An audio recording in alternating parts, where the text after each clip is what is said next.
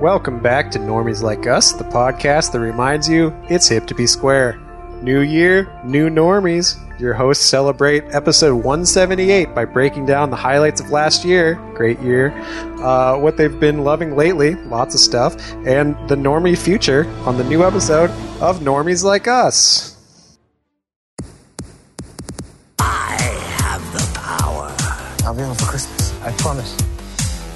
I am not a bounty hunter. I remember this. I still know Kung Fu. Oh, we're gonna get sued here. Uh, sue me for what? You missed this, don't you? You heard it up top. Another year, another normie.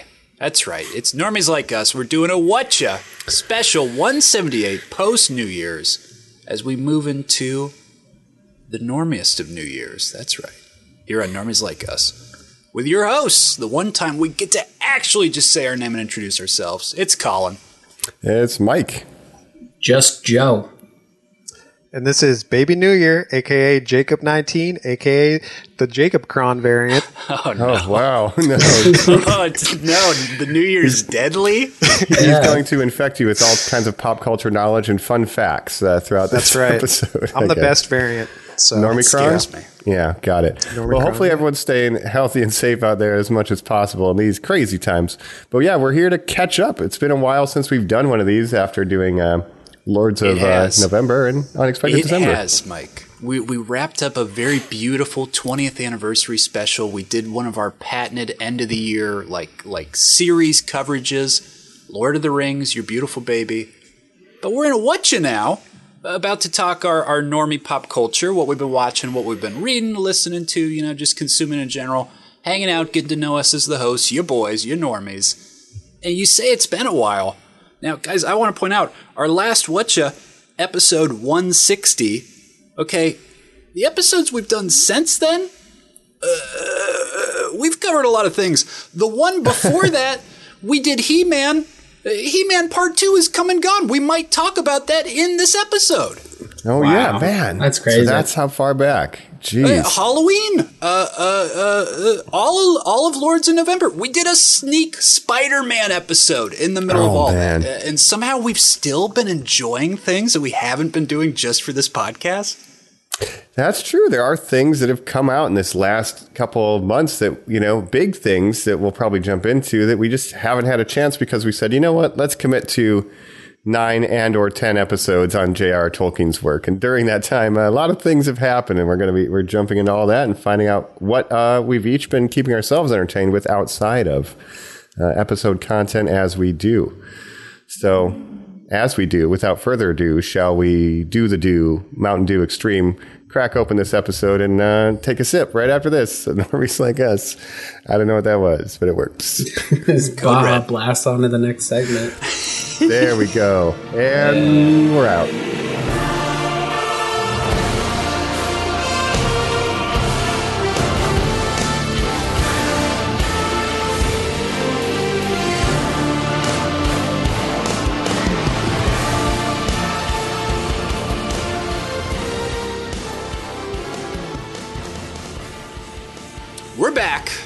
Whatcha Whatcha here, talking Whatcha on Normies Like Us, episode 178. Can you believe it? Like we said, another year down, and uh, we're just going to be diving right in.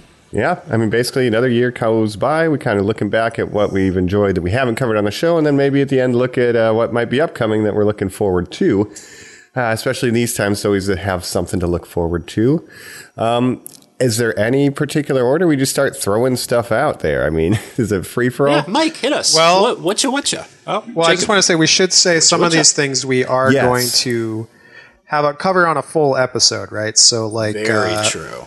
M4 mm-hmm. tricks, you might call it. Uh, Dune, we're going to mm-hmm. planning to do an episode on, so we can mm-hmm. mention these ones briefly. But Yeah, we probably won't do a deep dive into many of these. More of a, did you like it? Do you recommend it? We don't want to get into spoilers with a lot of this stuff because some of it we haven't all watched, and maybe you haven't watched either. And depending on your feedback, if you ask for one of these things, maybe it will become an episode, even if we're not planning on it. So go ahead and um, let us know, you know, what you enjoyed throughout this. But I guess, True. You have the power. ah, you know what, Joe? And that's a perfect transition to something we mentioned up top He Man Revelations Part 2.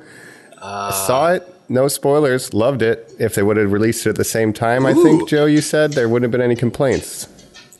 I do. I think, yeah, I. Part two, I absolutely enjoyed just as much as part one. Mm-hmm. I think if you would have just released it as one piece, uh, you probably would have saved like a lot of upset man babies from being upset. Like Maybe. Yeah, but I highly recommend I, it. I I think really, you know some people just like to complain.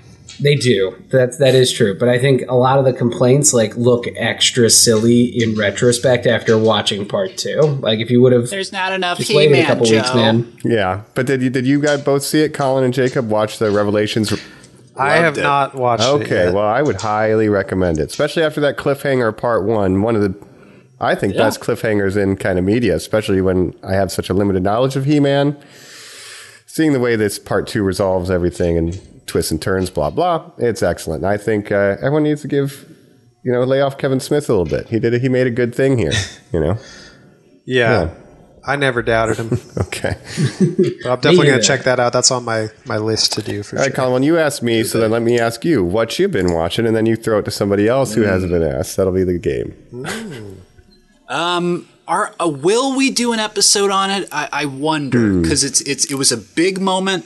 It's been a minute since the movement. Squid Game, I, and I never even got like Yeah. the answer of did we all do it? Did we all watch Squid Game? Yeah, I watched it right as it was like hitting peak popularity. Everyone was me. talking about it. Yeah. You're like, what's Squid Game? What's this all about? It's got squids in it And Who games in it. But uh, I was very concerned about that. and I thought at the time we could do an episode on it, but it might be a little past relevancy might be now. past. I'm taking it. It was like the biggest Netflix show ever. I haven't seen anything but the first episode because, uh, you know, Wow. I, I like to watch stuff sometimes when I'm working, and you know, with I'm not going to watch it dubbed, and you know, I have conversational Right. Korean skills. Not to toot my own horn, but I can't watch Squid Game on a second screen. Like you really need to be paying attention to it, and I just You got to. I haven't been afforded Totally. that time. And I would but I do definitely, need to uh, finish it. I would definitely recommend not watching the dub, which I think is what Netflix plays on default. So a lot of people might not know. Turn off the dub and put subs on because you know it's a much better. When I started episode way. What's one, it wrong was- with the dub, Jacob? ha ha ha! Sixty-nine. That's a number I would like. to be. Yeah, it was. Uh, it was in English when I started it up by default. So that's probably a mistake. Yeah. yeah. Really? Yeah, but Joe, did you see any of this? I watched I watched the first two and a half Mm-hmm. or three. I watched I watched to like okay, this is what the plot is now. I get it, and then Mm. yeah, I kind of fell off of it. Gotcha. Maybe I, I started. You know, it's it's the same thing that happened with Napoleon Dynamite for me, where like it was just too late, man. I watched it two or two or three weeks after peak Squid Gamedom, and uh, Sure. I was over it already. You know, All, all the Well, white Joe, vans uh, had been purchased. is, uh, they were sold out everywhere, and it was like, yeah, yeah. Yeah. I mean, the good news is they are making a season two. Uh, I think they just signed, you know, made a deal for a season three. So it's not going away anytime Wow. soon. It's not a one hit wonder. Uh, although I'm not sure how much more story there is to tell in season two, but we'll see how it it's goes. a But- Stranger Things. yeah. You know, it's good as one, but let's ruin it a little bit. You know, right. so we'll see right. what happens. Well, could spe- be on on on It the note of ruining worse. it a bit, Mike, I have to ask you if we're not going to do an episode on it. Hmm. Will we get the eventual American recess or dodgeball? you know, the, the thing that people have been throwing out. yeah, I wonder because Yeah. now in this world where you can just be like, "Yep, Parasite wins an Academy Award," and we have stuff in like Spanish trending on Netflix. It's like people are more willing, I think, to give that stuff a go, like in its native language, or at least watch a dub or whatever. They still Yeah. remake BBC shows in America, Mike. We're adapting stuff where we speak the same language. Well, that's because Bake Off is a trademark term, so we have to call it the British Baking Show. The Great That's, that's a trademark issue. Baking Yeah, that's not even a localization opinion issue. Great is- American Bake Off. Yeah. I hate all these English language uh, adaptations that don't change anything. Like, I don't mind adaptations as a concept, but, you know, Old Boy, uh, stuff like that, it's like, just watch the original. Isn't Departed a way to do it you know, right? Departed is because it's Maybe not just a only way. straight remake. It, It's like, inspired, Scorsese made it his own completely thing. adapted. Yeah. Old Boy's bad. So I hope they don't ruin it, Colin. But you know what? You never know. We sit. And there are, Well, let me just say. yeah, but they're already talking about, yeah. no, it's the same platform that has a Death Note. So who knows? Yeah, Yeah, it's true. Well, that's the thing is anything that gets big enough that's a foreign film or TV show, they talk like Parasite. There were talks about making an English language Parasite. They're like Train to Busan. They're making an English version of that. Train to San Francisco. Uh, what, so- what the hell is that going to be? You know, True. Yeah, who knows? What, what are But you they're cowboy literally making them. bebopping about, Jacob? Come on. I don't think Netflix is going to run That's a whole other thing, ground. too. I Yeah. think that's a segue, my friends. Yeah. I think it's time. Bebop. Joe did it to us. Joe, Didn't did you watch watch it. Bebop? I did. Sorry, I, I did, and you know what? I I thought it was fine, and I think people who complain more about it are gatekeeping, and I don't like gatekeeping. Hmm. Well, here's where I'm It's- coming. Yeah. it's- go ahead. It's, it's high budget cosplay with fine Just performances watch the and an interesting production style. It- yeah, watch the original or watch this. It doesn't matter. My problem is okay. My problem is I'm sure it's just fine. Like I'm sure it's not terrible, but there's no reason for it to exist. The original exists and you can watch it. Uh, if you just prefer live action to animation, I guess that's one reason. But that's stupid because you can do so many things in animation that you can't really do in live action. And you know, my so my personal take is I'm not I haven't watched it not because I have some kind of vendetta against it, but I just don't feel the need to. And it already got canceled, so it's like now it's like what's even the point? So that makes me I feel sad. like it. Like, look, here's my here's my counterpoint to why does it need to exist? Cowboy Bebop doesn't need to exist. It's it's an anime, not a fucking vaccine, man. Like, it has no reason to right, exist but- either. Like, I, I just feel like it was prejudged. They they should have just announced that it was going to be like a one and done thing. Once everyone was like, "We hate it," because but it wasn't it wasn't planned to be a one and done thing. They only they just canceled it because it didn't do well with with audiences, I guess. them. Money. Well, so here's here, they're kind of two sides of the same coin. This will we do an American adaptation of you know a foreign property? That's exactly what Cowboy Bebop was, right? You know, as Joe alluded to, but the does it need to exist argument, like does Josh Brolin's Old Boy need to exist? In my mind, no.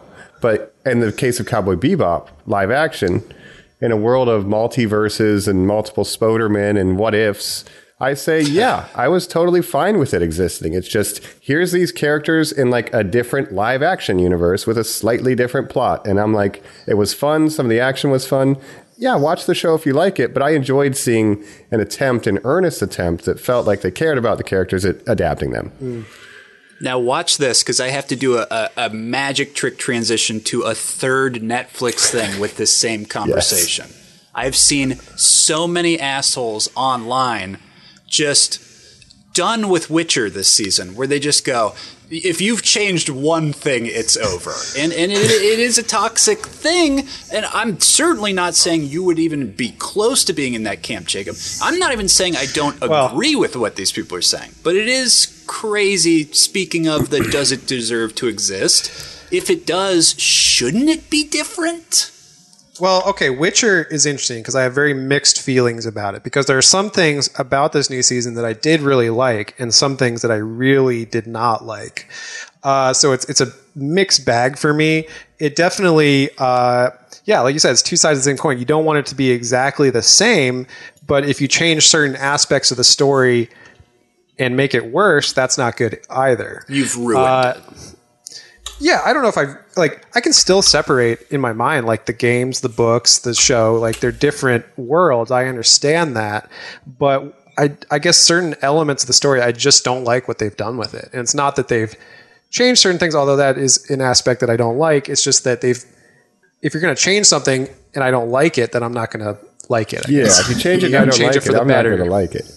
that make, Well, I you haven't changed it for the better. You've changed it for the worse. Yeah, like sometimes you you take you swing the bat and you you strike out, right? You know, they make an attempt like Death Note, and it's it Yeah. just doesn't work. So And my thing with with uh, Cowboy Bebop is mainly that the original is so good. So many people who've never seen it, their first introduction to Cowboy Bebop will be this live action show. They not might not even know that the anime exists, and they might never see it, and that's kind of a shame. but they might have opinion. never But- seen it anyway if it didn't. You know what I mean? Yeah. yeah. Alternatively, But with Witcher- I know two yeah. people who don't watch anime at all who are now more interested in Cowboy Bebop because of the live action thing. So That's true. Yeah, it goes both ways, I guess. Yeah. Um, Um, with The Witcher, I just want to say, like, I don't totally hate it. There are some elements of this season that I really did like. Uh, A you know, everything was Ciri and uh. Fuck. everything was Ciri and Geralt fighting monsters, doing that kind of shit. That was great. Kind of everything daughter else I didn't love about the rest of Got the it. season. All right. Well, Yeah. Joe, fantasy expert, have you tossed a coin to The Witcher season two yet, or no? I have not. I was gonna. Do you guys think I should? Like my read on season one was like that didn't need to be told the way it was told, and it was confusing. But I guess that was cool. It's easier to follow because they're not separate Yeah. timelines. It's more linear It's- now. so it's yes, together. More linear, although uh, Yennefer's story is still like completely separate from Geralt's, which is really annoying because like everything that she like, I like the actress that plays Yennefer, and I really liked her in the first season. Everything they did with Yennefer this season, I thought was weirdly bad. So I don't know. Yeah, it's it's it depends. I mean, for me, I mean, I think I was texting Colin off pod, and I was like, I'm loving it. You know, I'm loving the season, but it was largely anything with Ciri and Geralt and the Yennefer stuff. I was a little colder on, and it's such a tricky thing because it's supposedly based on the book, but visually, it's very much based on the game that they technically don't have the rights to, and that's already an adaptation hmm. that people are familiar with and are going to be like, you changed that, but that was already different from the book, and it's like it's it's already going to be so different. Well, they're changing things that have from both the book and the show, but the sh- or the, right. the that's game. why it's such a tricky kind Yeah. of proposition because there's The thing is with the game- from multiple angles. Yeah, the game takes place chronologically after all of the books. So they're adapting the story from the novels, which is the whole series story. Uh, the game, The Witcher 3 and the other Witchers, takes place after that story. So it's interesting. How they're combining all of those kind of as one. Um, Kind of, yeah. It's more, I don't know if they have too much of the game stuff. It's more just kind of the aesthetics, I guess. Um, okay. Yeah, for I, me, I, I recommend it personally. I like it, Joe. I know you're not crazy about fantasy, but I do think the monster hunting stuff. I know you like supernatural, and like that's kind of the cool I thing do, about yeah. a Witcher is like, what am I hunting? How do I defeat it? And Right. so I think those elements are the strongest, and if you like that, I would recommend That's- it. Is there more abs- monster hunting in season two than there was in yeah. season one? Well, that's real, what's- well, real quick on that. A lot less. Joe, here's my take on it. I really only liked one episode. I liked the first episode. It's a That the Beauty and the Beast of the through like Yeah. a Polish lens. Mm-hmm. you would really like that episode. And that one was Oh, based on one out. of the short stories because the first book of the Witcher series was actually a collection of short stories. Uh, but I think there's a lot of the whole Ciri training because like they go to uh, Kaer Morhen, they do the whole Ciri training. Uh, and light on Geralt. plot, obviously, for the normies out there. But yeah, we know she's getting Right. trained from the trailer, so that's all good. Yeah, yeah. Um, I think there's a divide really. If you look online, fans of The Witcher, the show, the the game, and the books are generally don't like it very much, but people who are not familiar with the source material like it more. So I think the divide is there that it's like it, as a sort of generic fantasy show, it's good and it's well made, but as an ad- adaptation of The Witcher, it's less good. Hmm. Okay, okay. No, I, I still uh, I still enjoyed it, and I haven't played the game or read the books, and it does similar to Cowboy Bebop Same. live actioners. I do have a renewed Right. sense of like wanting to play the game or Yeah. check out the books. Like I do want to dive into that world more. So at least the show is Yeah. doing that for some people. And I just want to say, you know, a lot of thing, a lot of that I think falls on the showrunner. Uh, not super popular with Witcher uh, diehard fans online. Uh, she has made some changes that kind of rub people the wrong way, and it seems almost like she's not as big of a fan of The Witcher. She just wanted to take the Witcher branding and make her own show. So, however you feel about that, I don't know, but I would say check it out. It is easier to follow plot wise than season one, just because of the single timeline kind of. it's a of little more cleaned up. Yeah. They, I, I like how they, they, there's a line in the show. I won't spoil it, but they kind of acknowledge that in, in one of the songs where it's like, yeah, it's a little confusing, yes. but anyway. Um, people, And one last thing I just want to say as well is the effects uh, are pretty good this They're year. pretty I damn think. Like good, they- yeah. It seems like the budget yeah. was higher and the effects are really good. Yeah. Yep, yep. Nice. And people are going to fight about it on the internet regardless. And speaking of fighting, I have another Netflix show that has just came back, and this is going back to one of one of my moments I'm most proud of on this podcast personally is being able to at least show some part of the world the magic that is Terry Silver in Karate Kid Oh Part. Three. And so Cobra Ah, Kai Sensei season Mike. four, yes, Sensei Mike. Thank you for opening best. our eyes. Yes. so now that we all know that Terry Silver is one of the most underrated cinematic villains in history, he finally makes his uh, glorious comeback in season four of Cobra Kai. I just finished it before this uh, uh, recording, and I absolutely love it. Terry Silver is back. If you don't know who he is, watch Karate Kid 3 and get ready because it is glorious. Oh I full, God. full recommend ready. it, but I am a biased Karate Kid, like diehard, diehard fan, but I love it.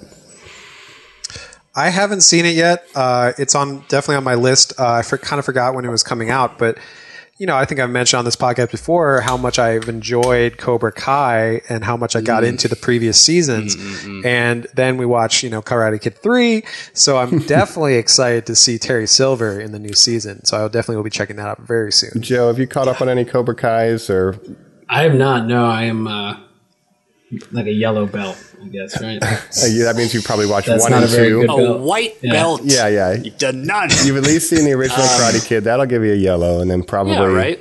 seeing the sequel would be a blue belt. Yeah. no, I yellow or blue. I don't know. All right. Somewhere around there. Three Ninjas isn't in that franchise, so no, but it, it, that earns you a belt, though. That's a separate one, but it's a very It does. coveted separate one. one. That's yeah, Taekwondo. yeah, yeah. That's right. Um, but I like it. I'm just going to say, for the record, I think if you know the lore of the movies and the characters, the way they writers utilize these arcs season to season to kind of put the chess pieces on place for like the most interesting scenario. It's one of the best written Yeah. shows on TV. Like if you're Yep. a Karate Kid head, it is I think so, so, yeah. well done. And this season is no Well, it's exception. it's it's insane because I never would have expected out of all the movies franchises in the reboot world that would work. fo- you know, a four season now show probably going to be five seasons. Who knows how long it would go on for? Oh, six, An extended universe, uh, like you know, way bigger. You know, franchises like Star Wars have, have tried similar things like this and failed. So Yeah, Yeah, Karate it's Kid. You know, won't go down without a fight, and they did confirm season five. You know, that's not a spoiler. They just they are continuing. You know, so more karate. Kia. yeah, definitely check that out. Great stuff. Yeah. Any, Um, anything on the Netflix yeah. front, or do we jump to other streamies? I think we've been streaming a lot. Uh, surprise, surprise! Yeah. Everyone who lives at home and been at home for two years. Who would have thought? Yeah. Well, if you want to jump from Netflix to HBO, Mm-hmm. I have a show that I've been uh, watching for the past several years. Let's do it. And that is called Succession. Succession. Know about this show? the show of Watch the it. year, you, you fucking bastard. Is that, is that That's how right. they talk to Fuck each other on that show? That's right. Fuck off! Um, so Succession, if you don't know, it's a show on HBO. Um, I don't, you know, appointment viewing for me, like every week viewing, is not something I normally have done in the past couple years. Um, I think Game of Thrones was the last big show where it's like every Sunday night I'd be like, all right, it's Game of Thrones time. Yeah, yeah. Succession for me has been that show for the last couple years. Every Sunday This night I'm show? like, gotta watch the new episode of Succession. Why? It is. I'm not exaggerating. The best written show on TV. I think it has been for the Why? No, past Co- three it's not years. Cobra Kai. No. Well, yeah, maybe Cobra Kai is a close second. they could be buddies. They could share the, the Yeah. trophy.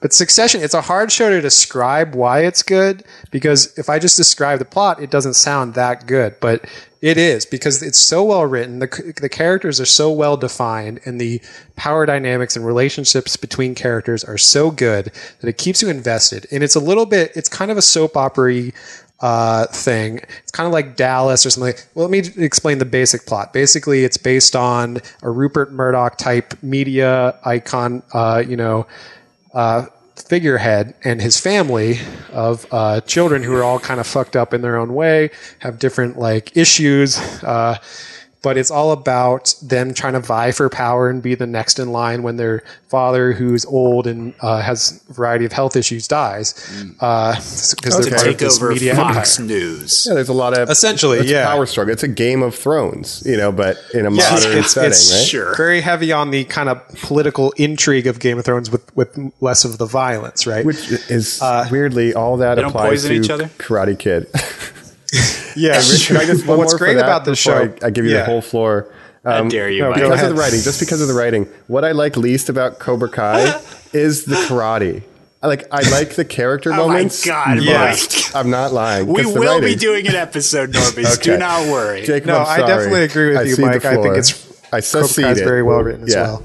Um, but Succession, so if you don't know, the showrunner, so it was executive produced by Adam McKay, but the showrunner uh, the guy who really oversees most of the creative decisions is this guy named Jesse Armstrong. He's a British guy.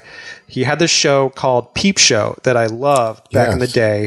Have you heard of that? It's excellent. I've seen all of it. Yeah. It's a Yes, comedy. yeah. So he created Peep Show, which is a yeah, it's a comedy about two guys, and the reason it's called Peep Show is because it all takes place from in a POV of one of the two characters. So it's always the camera's a POV, but it's one of the best written. They just get in these awkward situations, and he's really good at that style of comedy.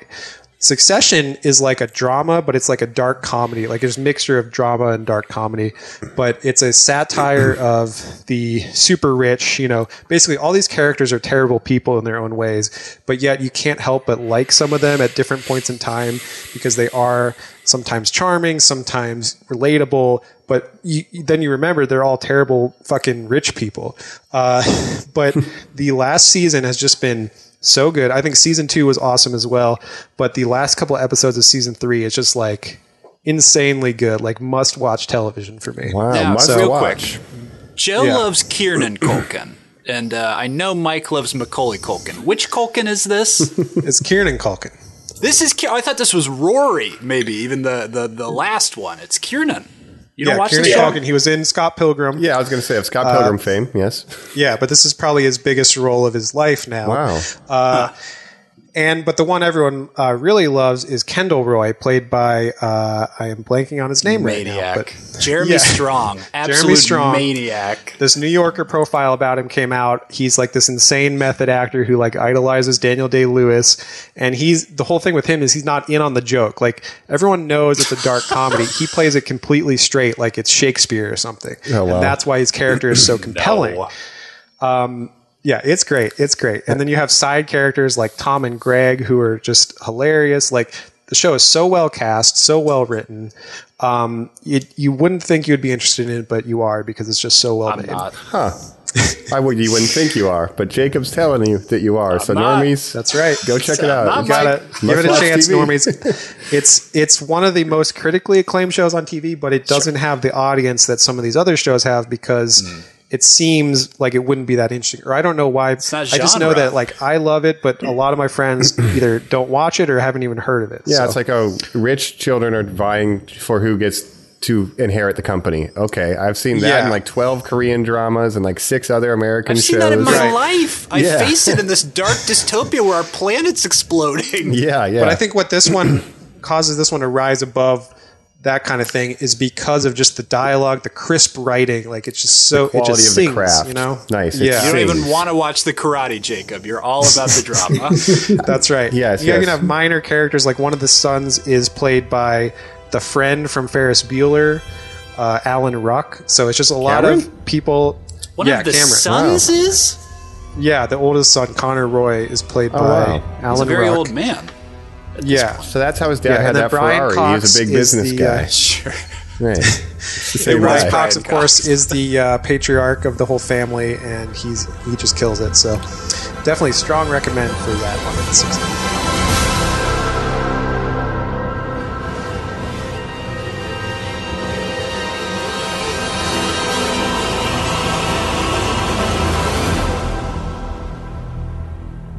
I might take that under advisement. Um, while we're on HBO, Joe, do you have any HBO uh, Um, shows thrown at you? Yeah, I, I watched. Uh, More movies. I watched The Matrix. You guys want to talk about The Matrix real quick? Did everyone watch that? The I M watched it the other day. I feel finally. like we'll probably you know Alright. dive into that at some point. So like just surface level. Mm-hmm. Did not care for it. Here's my Wow. my Very one line thesis statement. The the the first one is smarter than anyone thought it was. This one isn't as smart as it thinks it is. That was I have a one line thesis for this too. It is best Matrix sequel. yeah yeah sure still garbage, but yeah. Because here's the thing everything about it is inferior to the original, but I feel like that's almost on purpose. Like we see it's kind of meta. Yes, and also kind like of. I- it depends on how much of that was intentional, how much of it being worse than the It Matrix is- was it's hard to intentional. figure out, Mike. and if it was all, It's. it might I be mean, the smart. thesis Anyway, of the whole I- movie is fine. stated like by the characters. Like, basically, okay. So people think it's a movie about how you shouldn't make sequels and reboots, but it's actually a movie by uh, L- Lana Wachowski about how you shouldn't make a Matrix sequel without Lana Wachowski. And I think that's the whole point that some people are not understanding. Are- Because there's a line Okay. there where, where, Colin, where what do you- Bugs says, like, uh, you know, they took something precious for us and turning this into, I don't remember the exact line, but essentially they tried to commodify something that was precious to the Wachowskis. But it's commentating also generally on the unnecessary sequel Yes. of Hollywood. As we said, it's not ruined yet. Yes. You know, let's do another season. Colin, what do you think about the Matrix? My Matrix? feelings, unfortunately, are too complex to list out outside of an actual episode on the Matrix because I've I just keep ruminating on this thing. I will, however, make a point with what Jacob just said and remind everyone this is not the first movie with the Matrix and bugs that came out this year. If you all recall, the Matrix was a very big Space part Jam. of Space Jam: The New Legacy. Does right. this film Yes. not feel like revenge to Warner Brothers for doing that to them? That literally Yeah. they have a character No, in this movie named Bugs who says, like the bunny, and at one point also says, What's up, Doc, to a character? Well, they say right in the beginning, uh, basically, if we didn't make this movie, they were going to make it anyway without us. I think that's the whole point. Is like, if you're going to make it, we want to be like in I will of what's gonna destroy you. I will Yeah. destroy you for making Yeah, me I do don't know. I don't know. I don't know if a, a two and a half hour temper tantrum's worth it to me. It's it's hilarious. I and liked I it. recommend watching it, but I thought that movie was trash. Here's my quick my It's very lacking visually, and action is very yeah lacking. my yeah. one line. Yeah, they uh, it should have just Oh, been a thesis? Granny Sorry. in the beginning. like that would have made it actually been better to Granny. Me. Space Jam! Yes, that's all right, true. all right, all right. Yeah, yeah. Um, I can give And, my uh, my brief Speedy opinion Gonzalez. on it. Basically, I have very mixed feelings, like Colin, I think, but overall, I liked it. Uh, there's a lot going on, and I'm not sure I liked it all, but there was enough in it that I was like, "Oh, that's interesting." Like one moment, I'd be like, "Oh, that's interesting," and then the next moment, I'd be like, "Well, that's fucking stupid," and then It's the next moment, I'd be like, "Well, that's interesting." Yeah, Pretty much, and yeah. you should definitely watch it. But I I like the, the first it. third was the best for me, and then after that it was less interesting. But I thought the first third was really interesting with with Neo living in like this new Matrix where he created the Matrix. It's very meta, obviously, but I liked the whole satire of uh, you know Hollywood and all that stuff. I think it's just fascinating that somebody spent two hundred million dollars to basically make fun of their parent Yeah. company. Yeah. and that is just funny to me, and so I appreciate I I it. love, Yes, Warner Brothers. I love that aspect of it. Family Guy did that on Fox for ten years, guys. Like, Simpsons. I don't know. I don't Yeah, know. yeah. It's definitely worth a full episode. Family Guy did it. I think we'd have to really Yeah. dive into Oh, yeah. it though. Yeah, yeah. Biggest issue though that's not plot centric, and you know, Warner Brothers hit me up. I'm available for marketing freelance. You did not call it M4 Tricks, Agreed. okay? Like, and then the Matrix Resurrections underneath, like H- H2O, Halloween H2O. I'm talking directly to the camera, so the Warner Brothers. Well, execs- Mike, you know, Yeah. we talked notes. so many legacy Make sequels this year. You know, we did the Halloweens this Yeah. year, which had Joe as the master of time and space for us, reminding us what counted and what didn't. You were just talking about Cobra Yes. Kai, a show that feels like Karate Kid Part Four finally exists, right? You know, um, Yeah, not the new Karate Kid, but yes, actually part four. the yeah. actual Karate Kid Part Four. Um, this is obviously the direction of the industry, and uh, Even it's Space Jam: A. New Legacy is Even that. Space Jam: A New oh, Legacy is that. and a tie-in. Jacob, you said this is what you know. It's like Lana Wachowski saying, you know, this is I need to make this movie. If you're going to make it, I might as well be a Yeah. part of it, right? Well, we saw Peter Jackson do that with The Hobbit, and it was pretty disastrous. That's So- right. But do you think it would have been better without Peter Jackson? It probably would have been worse. I think it would have Oh, I been don't even to better imagine a worse if worse they one. had given him more money to say "I hate you." you know, if he had Yeah. incorporated the message of "fuck Yeah. you." So Yeah. wink.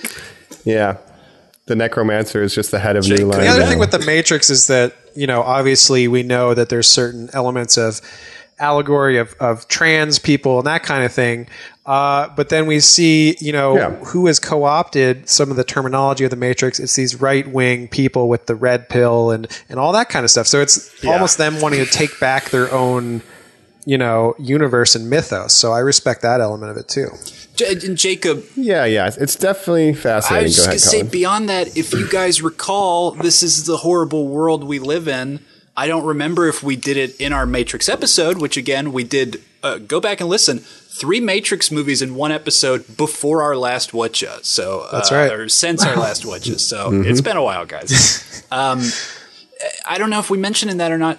Uh, Columbine, the shooting was blamed on the Matrix happening. So Right, you're talking trench about coats. reclaiming stuff, the trench coat mafia. Um, Yeah. And they had claimed that they were inspired by that movie. I guess people did find out, but um, yeah, Jacob, there's a lot that they need to take ownership to, and it, it is. A sh- if I was if I was Lana Wachowski, I completely understand stepping away from this world and just not being interested in doing anything. And I think it's really brave what was made. And I, I'm sorry I am getting heated about it because I don't I don't want to talk about it anymore. Well, there's a lot to talk about. That's why we should Yeah. maybe do a full episode down the line. Yeah. Yeah, we'll probably do a full Yeah. thing because there's a legacy with this thing, and it's it's dealing very much with that. Space Jam um, New Legacy. I have another Yes. thing.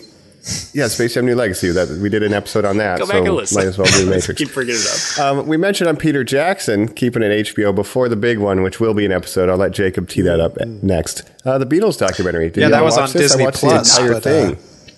oh yeah. no! Uh, that's okay though. Uh, Still works, you know, Mike. Still works. It's another streamer. I did fine. watch all of it. Uh, like the day it came out. Well, they came out like one episode a day for like three days, but uh, I had to watch it. You know, growing up, I was a huge Beatles fan. Uh, not gonna lie, uh, was a big Beatles fan when I was a kid. So I definitely kind of devoured any kind of behind the scenes thing with them. Uh, I even read a book when I was younger that was that was written by one of their uh, audio engineers when they made some of their you know best albums that was very interesting gave a kind of glimpse behind the scenes but this is like the most we've seen because it's just like hours and hours of footage of them rehearsing and and just talking and all that stuff and it was super interesting to me There was a documentary, Jacob, and this Yes. is the leftover footage from all of that that was not so used. when they were making let it be their last album uh, they were also simultaneously shooting this uh, documentary by michael lindsay hogg who's a character in the this documentary he's like the director guy so uh, this is but basically that movie kind of kind of showed them as more of a divisive, like a lot of infighting and stuff, which did happen, but it kind of played up the drama between the members and they weren't super happy with the finished product. So Peter Jackson took all these hours and hours of footage and maybe made a more complete picture of who they were as a band at that time. It's almost like it has no narrative arc. It's literally just like days playing out as they're working on this album and figuring out uh, what day should we do Yeah. the concert? Should we do two concerts? Where should we do it? And it's just like a fly on the wall kind of perspective. And it is very, very, They had very all these ideas about, you know, maybe we'll do it in the desert or whatever. Like the director is really pushing for that. They and eventually they put it off for so long they just ended up going up on the roof and doing a couple songs on the roof, and that's like their famous Oh, rooftop that's concert. why. Wow. Yeah, and that's the last Yeah. time they ever played live then- together. They broke up about six months later. So very interesting stuff there. They, they make a Yoko reference that people are going to be saying down the road that the Beatles broke up because Yoko sat on an amp. That's in the trailer. It's very They interesting to see that? her Yeah. literally just. Paul says There's that. a lot of like little when sniping. J- John's it's like the, the most polite infighting you'll ever see because they're all a bunch of British guys. They're all just like Oh, hello. passive aggressively, you know, making comments to each other. George is not happy because he feels kind of sidelined by the whole McCartney Lennon songwriting duo. George was coming into his own as a songwriter at this point and just trying to get his material on the albums. He was like really frustrated. And then Paul was a very kind of overbearing, would tell him how to play and that kind of thing. So, yeah.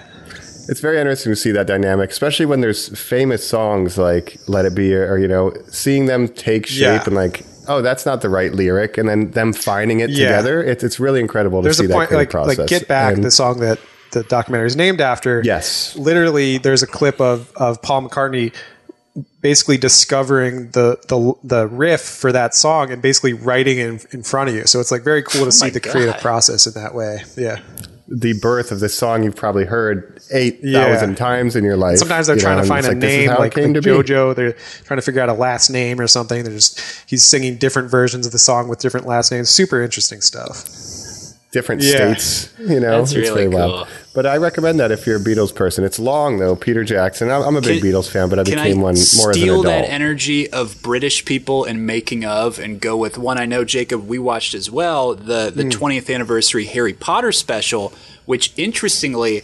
I have the same complaint that I, or not a complaint, but uh, the same vibe I picked up on that, Jacob. It's not polite British people arguing. It's polite British people trying to get in a word to compliment each other in this, where they just go, um, uh, uh, like you watch Daniel Yeah. Radcliffe just go, yes, and actually that, uh, and uh, yes, I do actually, I enjoyed that very much when you did that. And he's just Right. he's trying to inject himself so much, and he just can't. He's such a polite little boy. I uh, I haven't seen the whole thing of that yet. I, I put that on today a little bit earlier, and I was watching it. I probably watched the first half of it, um, but it's, It's super interesting. They kind of go. They first they start. You know, they see Chris Columbus, and and the three actors kind of talk with him, and they show a bunch of behind the scenes from the first two movies. And I thought that was really interesting because they're just like, yeah, we were just a bunch of kids. We didn't really understand what was happening. Uh, and then they bring in Alfonso Cuarón, the best uh, director who ever directed a Harry Potter movie, and uh, just seeing all that behind the scenes stuff is really cool.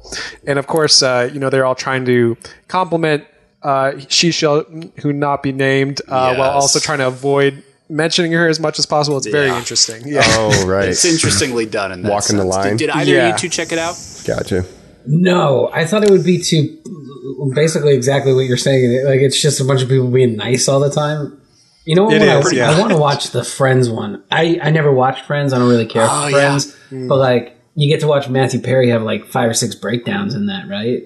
Like Oh, that's what I've heard. really? That there's like a bunch of breakdowns in the Friends David one. Schwimmer has like white hair now. It's crazy. Yeah.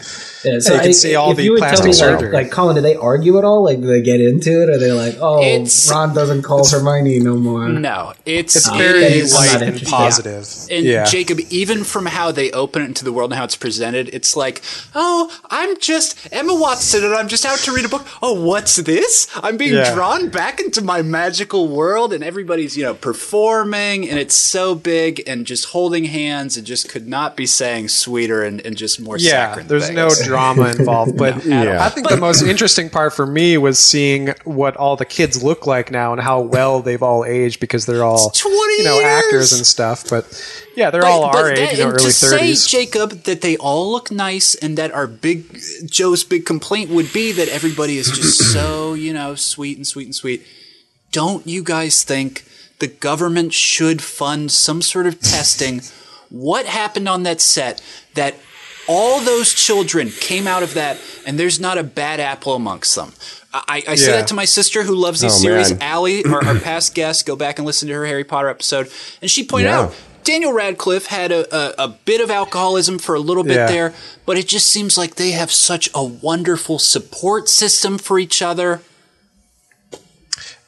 Yeah, it's like not a not a Feldman No. in the group. Yeah. No offense, you know. It's like there was a lot of '80s kid stars. McCulkin, Right. my favorite. You know, it McCulkin, goes Not back a, to, not a, uh, not a rough Dustin time of it. Diamond in the mic or Yeah. in the group, Mike. Well, it Yeah, goes, like it goes you back guys to a bunch of uh, American kids versus a bunch of British kids. yes, like, true. Oh, Yeah. very yeah, polite, you know those hours or whatever. well, I think it goes back to Yeah, we're not we're Oh, not I'm all sure, well, I'm sure here. they the, all uh, treat them like garbage. They got crumpets and tea every Yeah. like three hours. I bet. yeah. I bet it think was I think nice. it just goes back to how Um, well they cast those movies originally with the three like they cast all those actors when they were young kids and they all turned out so well. Children, yeah. And like Daniel Radcliffe now he's got that nice beard. He's looking super sharp. Emma Watson looks great. Like they all look you know great. I mean they're only early thirties, but Ron is yeah. alive. yep. Here's my thing with these documentaries. I'm kind of with Joe, and I'm sorry to take us again off the wrong stream, but they, they do them for the Star Wars Mm. on Disney, and they are so sterile. It's almost like propaganda. Yeah. Like everyone loved each other and had so much Yeah, fun. that's how and this we love one Star is. Wars, and we love you, and we're lo- we Oh. love everything. And it's like that's not how no, movies I, are made. I need y'all. to see like been there. Rupert Grint be like, yeah, well, you know, after that light fell on my leg and I developed the limp, then I couldn't drive my ice cream truck no more, and Daniel wouldn't take my phone calls. Like, I need moments like that. That's you know? right. Yeah. Yeah, there's none Yeah, of yeah. that, but it's just happiness, and uh, we love Harry Potter, you know. But Pretty if much. you're into Yes. that, We do. We did it. It was one of our month long breakdowns, That's two month long breakdowns for those. So go back and Last check year? it out. Um, I do. Yeah, last year. So my visions of another streaming service that we're not supposed to get to yet, it was simply a vision of the future. Now I'm being pulled back to Jacob's favorite planet to kick off the big HBO thing that we'll get an episode. The what are we journey talking has about, just Jacob? begun. Yes. Oh, of course, you know we're talking about Dune Part One. Uh, Denis Villeneuve. Welcome to Arrakis.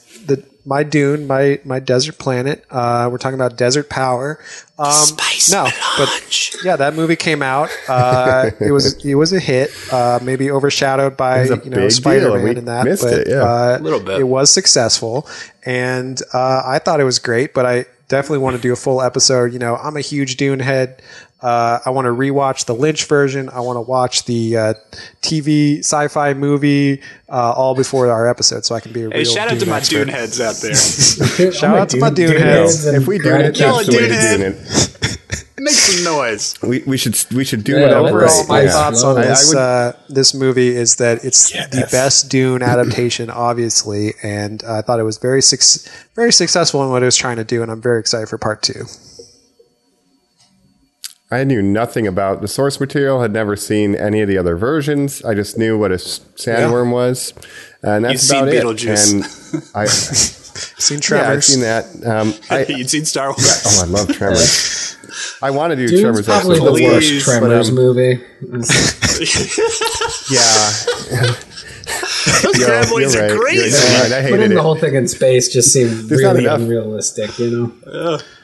You don't see graboids. It's the only one with a bunch like, of psychedelic drugs like it, though. It's true. Valentine. they got graboids in that the Hobbit remake too. Yeah, they added Dune sandworms into The Hobbit. Graboids. Uh, right. No, the graboids now. Get out here. But I, I loved it, and I would have watched six hours of that movie. I love the tone. You know, I like Blade Runner 2049. I, I love the world, and he just gets better and better, I think, with each outing. And this is Denis- grand in scope, and it, I think it delivers the Villeneuve, epicness. I uh, loved it. Master director. Basically, I'll see anything he makes at this point. He's on. He's on that list with uh, Paul Thomas Anderson and whoever else for me.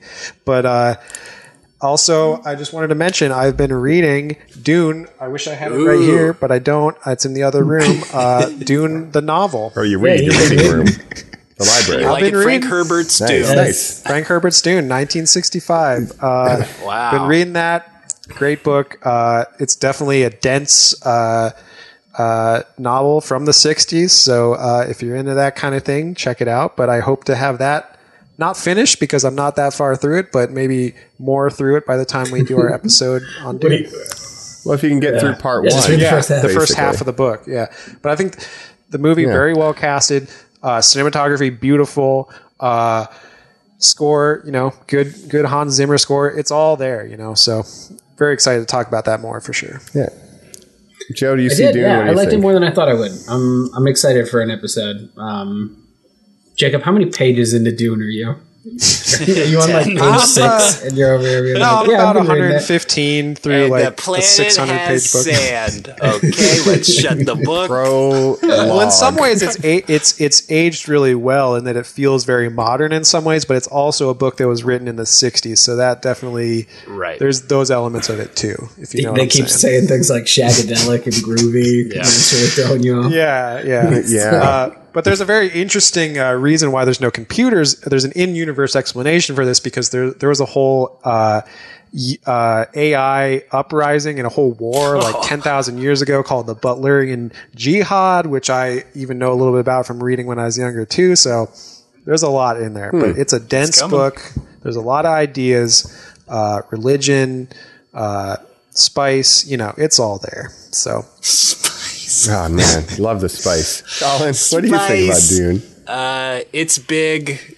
Uh, I did not like it. We'll talk about it. what I liked it. I liked it more than It's I. big and he didn't liked like it more than it, I thought. I would. And like in retrospect, comparing it to some of the other big things, even Spider Man, like it was nice to see a movie that was nuanced in an actual movie and not just like here's here's a point. I'm gonna hit you in the fucking head with it over and over and over again. Yeah, it's a better Star Wars movie than uh, has been made in about fifty years. So. I disagree with that, Hmm. but Nothing happens in the movie. We'll talk about Fifty it. years, it's it, yeah, it's. but um, yeah, I liked we'll it more about than I thought I would. I guess is, is my main takeaway. The journey. Um, well, if you guys Yeah, do want to see the Lynch uh, version, there is a fan edit on YouTube that uh, is supposedly, you know, a lot of Dune heads like me uh, say that that's the definitive Lynch version that you should watch. So, That A I'll lot of check out. DHs, Wow, a DHs out there, they love it. yep, Dune those heads. Dune heads. I gotta go and I gotta go fix the Hobbit. I'll be right back. Um, so Dune, and I, as I said, I had a vision of the future, future streaming service. I guess now is time to go to the old Disney Plus. You know, we're, back. we're getting to that point now. Um, we've had two kind of big things that I can think of. Um, we did Loki. That was the last kind Oh, of yeah. thing we covered that was big on Disney, and then we've gotten Hawkeye. I almost said Hawkeye because that's you what's in have my to notes. say Hawkeye. but- Will Yeah, Hawkeye, Hawkeye, get yeah. its own episode? A lot happened in this show. I think we were all very hot on it, and then I think it kind of left us all a little cold. Or maybe I'm just talking for myself there. I thought it had a uh, Well, it's a winter lackluster ending, yes. but I didn't. Yeah, I didn't hate it, but it had a lackluster ending. There's an ice rink. All right, so are we going to do an episode or not? Because there's like the fun fact of explaining the end, and we can do that right oh, now, true. True, true, true. or we can save it for a full episode. All right. What do you mean explaining the end? I think with the amount of heavy hitters we have and the amount of new stuff, I think it might be fair to listeners, spoilers, Yeah. Hawkeye, We're brief past it. discussion, Alright, so here it is. let it it. rip. I, Hit us, Jeff. I think it's Yeah, one of the best uh, Marvel shows. That ending, a lot of people, I don't think understands, you know, exact like everything that's happening with the return of Kingpin is ripped directly from Echo's origin story in 1998. Kingpin's not dead. He's going to be Hmm. blinded. Uh, she shoots him twice in the eyes, and he goes temporarily Oh, no. blind and has Hmm. to fight to maintain control of his empire. You're not supposed to when spoil he is future stuff. Weakened to everyone. So, like, he was wearing the outfit from Family Business, which was Vincent D'Onofrio's idea. Another really famous Oh, cool. Kingpin, uh, you know, line where he's got that Hawaiian shirt with his Oh. classic white suit. So I, I'm super excited about all of the like direct rips from the comics here. I think there's a lot to be excited for moving forward. Like Kingpin's definitely they didn't bring him back just to do that. Like he's gonna they're gonna Yeah. keep going with what they said. Well, first of all, first of all, if you think uh, Yeah, if you I felt, think yeah. Kingpin is dead, then you Yeah, might need to get on. your, your brain checked or something. Because obviously, okay, rule number one: if you don't see the body, they're not dead. Okay, that's like rule number one of anything. But uh, obviously, he's not dead. Like that's you know, but but it was a good you know. We just saw Charlie Cox. Like you're not going to Yeah, why would they bring, bring him back, back Daredevil just for and that? Kingpin and then Yeah. just kill Kingpin. But I Yeah, did, yeah. you know what? I loved Echo uh, Maya. I thought, and that actress that that uh, plays her is really deaf and has the uh, uh, prosthetic leg, and I thought that was great. I thought she did a great job, and I really liked, uh, you know, I liked this the show for sure. well, bow bow people. Yeah, that's it's that's very your, fun. your jam. Bo, that's my jam, and we got. You know, Bo guy and Bo girl, and Hailee Steinfeld. girl. I loved her in Bumblebee. You know, she's basically playing a very similar character to her character in Bumblebee. And then, of course, we get uh, Yelena, and I thought her and Yelena Yes. together are, have great like chemistry. that chemistry Yes. is fire. It is I- so good when they're on Mike, screen I would together. take Black Widow and Hawkeye, meaning this pair, over a Scarlett and Jeremy movie back in the day, a Oh thousand yeah, times over. oh yeah. Oh yeah, sign me up for that. Yeah, that's excellent. And then um, um, sword guy Jack. Yeah. I love What that a- guy. what a great Yeah, character. swordsman Sword master. Because you think he's the bad guy, but he's just uh, just a really nice guy who's really Yeah. good with swords. And he's even when he goes to jail, he's like, "This is a misunderstanding." Right, well, he was the red herring He's for- so Darling, Mom. I'm being arrested. Yeah, he's so I charming. like I like that guy a lot. I'm glad they Yeah, didn't. and turn with Jeremy evil, Renner, you know. I obviously I'm a bow guy. I love bows and I love bow people. But I was all I was never that big on Jeremy Renner as Hawkeye. hard. Didn't love him in the movies. They didn't give him a lot to do. He was just kind of the family man, uh, whatever. But uh, in this, this is the best Jeremy Renner Hawkeye thing that there is, and like he obviously gets the most to do. And I actually liked him in this for the first time. So yeah, Another, I- I uh, I, think he guess great. beyond Easter egg because if if uh, his so his wife is revealed to be a former Shield agent, Agent Number Nineteen, hmm. aka Mockingbird. Uh, so in the comics, Oh. that's his longtime partner. Now she's obviously his wife and retired. But there was a, a Mockingbird in that Agents Shield show. So this either you know, totally just gets rid of that Agents of S.H.I.E.L.D. show, puts that on a different universe or whatever. or, you know, Agent 19 hmm. Mockingbird is hmm. just like a moniker. separate. So, yeah. So uh, either Joe, it's like, really, oh, that's a uh, cool little Easter egg, or, you know, pull something in big picture style. Joe, you're really hmm. spoiling a lot of future Interesting. Marvel developments that I didn't know about because I don't read the comics.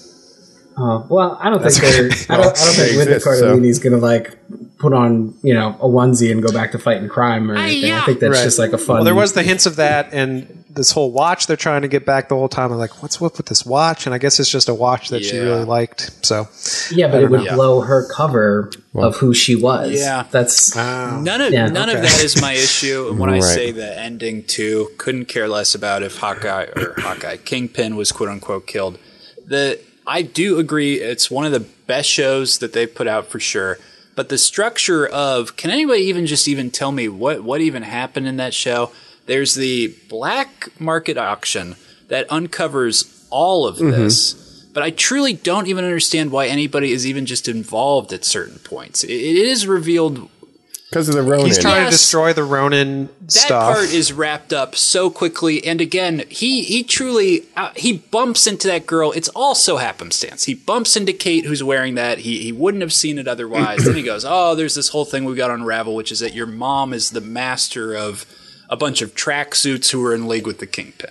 It's it's a little snowball that turns into a gigantic boulder at the end. That that is my issue with the show Oh, I, I like that structure. Hmm. That's like one of my preferred types of adventures. Is oops, I fell into this and now it's keep going.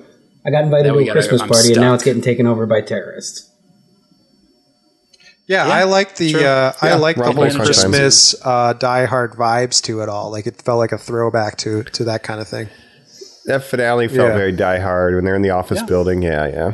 I, I like that it was Christmas themed. That's unique. Like I don't know if it's going to be a yearly watch, but like having the Christmas music like in the show itself, helpful. it's like it, it definitely is time stamped itself to the holiday Yeah. season. I just You know, wish that Falcon and conjunction- Winter Soldier was half as good as Hawkeye was. like Yeah, half as good, I would have been happy.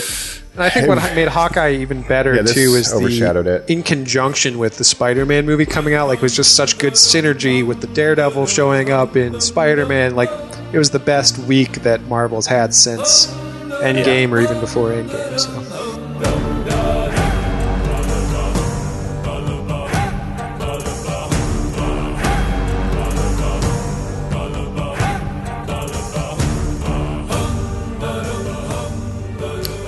It was the best week movies have had since before all of this happened as well. So Right, except the week Dune came out. yeah, except the week Dune came out. But Jacob, I know the you like.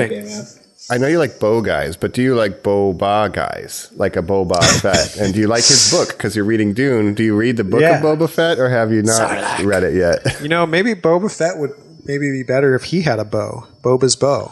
Boba's bow. Can you But- draw that? Artist, hey, fan art that to me. Boba's Yeah. bow. Thank you. It's made from a Omega gaffy uses stick. a bow, and that's like his little clone Omega. sister. Yeah, Omega. Omega. Yeah. Omega. Um, yeah, who knows? But um, Joe, Book of Boba Fett. Watched it yet? Oh yeah, I loved it, man. Uh, I get a lot of people Fett. like, eh, it's not that great. That's your fault. You you we've known for years that like That's a right. Boba Fett thing's probably not going to be that interesting. Otherwise, it would have happened one of the nine million times they tried to make it happen. So if you put it into that context, I was actually really impressed. It was better than I thought it would be. To me, I mean- spoiler alert, yeah. just getting that uh, escape scene is like, yeah, the the rest could be a blank screen and it's going to be fine. Like that's that's all I wanted from this. well, It's we're talking about revealed, a yeah. character. We're talking about a character that was originally killed as basically a gag, like a, a blind guy pushes him into the sarlacc and he dies. like he There's was like a never Wilhelm scream in intended. that scene too. Yeah. So Yeah, so he was never intended to be like the cultural kind of phenomenon that he became. And you know, Mike and I, we have a friend that is super into Boba Fett, uh, but he never did anything cool in the original series. Like, uh, but so I thought it would. You know, I wasn't expecting it to be great. Like, it wasn't like the Mandalorian level of of I was really into it, but I did enjoy it. I'm willing to watch more. Can I ask Joe, Master of Space and Time, where is this? So this is, This is like uh, right after Return of the Jedi, basically, right? Well, no, this is post Mando because he's got Oh, his yeah, yeah. armor back. But- But, but he escapes. where is from Mando the is right again? after. It's five Yeah. years after Return of the Jedi. Okay. Ma- Mando season one is five years after Return of the Jedi. Season two rolls into season one pretty abruptly, so I would assume it's five to six canon years since Return of the Jedi, Okay. which means he probably guy- roamed the desert for four to five years. But I'm assuming we're going to see more and more of that adventure as the show unwinds. And look, like Yeah. there's like a couple cameos. Beyond anything, like I think the book of Boba Fett could be a good setup series for other stuff, and I have zero problem with that. I get a lot of people could have a problem with that. It's like, no, I just want a good Boba thing. Nah, like introduce me to some other parts of the universe Star that we're going to explore in other shows. You know what I mean? Like, Yeah.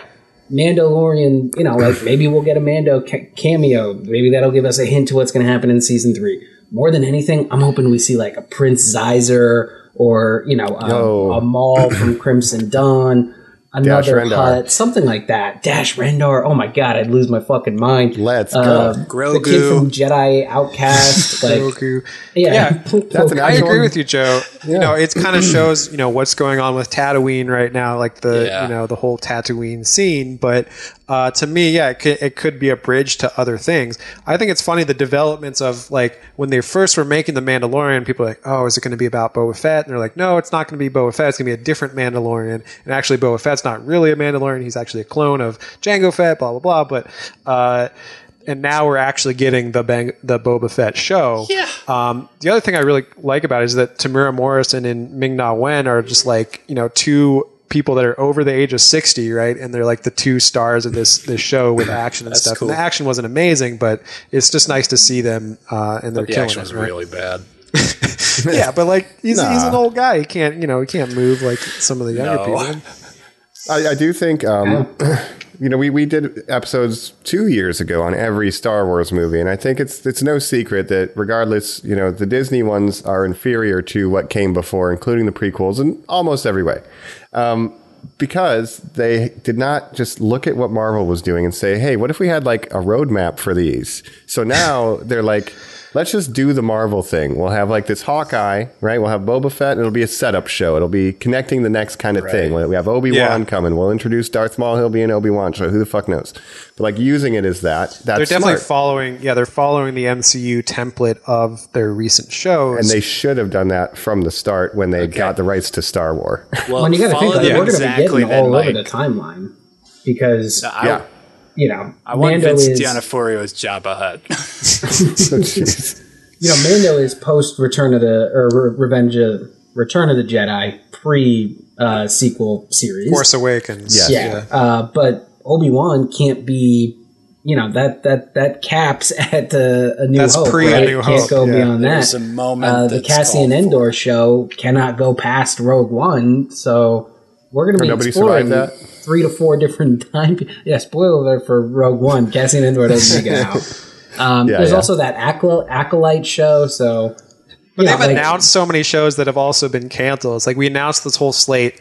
A couple of them have already been, you know, n- uh, Rangers of the Nice, uh, the Old Republic is is gone or whatever. But um, I'm a little apprehensive about the Obi Wan show still, just because, you know, there wasn't supposed to be anything more between Revenge of the Sith and New Hope. Like that's the Anakin Obi Wan story. Like why are we bringing back Hayden Christensen? Like it doesn't make sense. But I'll just, you know, I'll watch and see. I, Does it I got need on to this. exist? Uh, well, That's the question. everything Mike. needs to exist. I watched, uh, rewatched Solo a couple days ago before. Wow. Well, yeah, because I'm I'm I'm, sorry. really hopeful that we're going to get some sort of tie-in to the crime Emilia syndicates Clarke. and the underworld in Book of Boba Fett. It just makes sense to me. Like that's really Wait, what I'm so- hopeful for. Well, sure. Uh, what what time period's that, Joe? Could that Han Solo show up on this show? That aged guy, the Alden Ehrenreich. My No, argument because this would would be, be- yes, and that you need to like everyone just needs to get over it. And I think the biggest mistake Not on that Boba Fett. Yeah, well, he could because That- here's my that- argument. Well, it couldn't be Harrison Ford. He's a million years old, Jacob. yeah, He would let never me, come let back. Me, let me just make this clear argument. Yeah, Uh, yeah. A million people have played Batman. Harrison Ford is not Han Solo. Han Solo is a character. The biggest Right, mistake that would need to Disney's be- made so yeah. far, in my opinion, is that they did the face morph technology for Luke in Mando season two Ah. instead of just casting someone.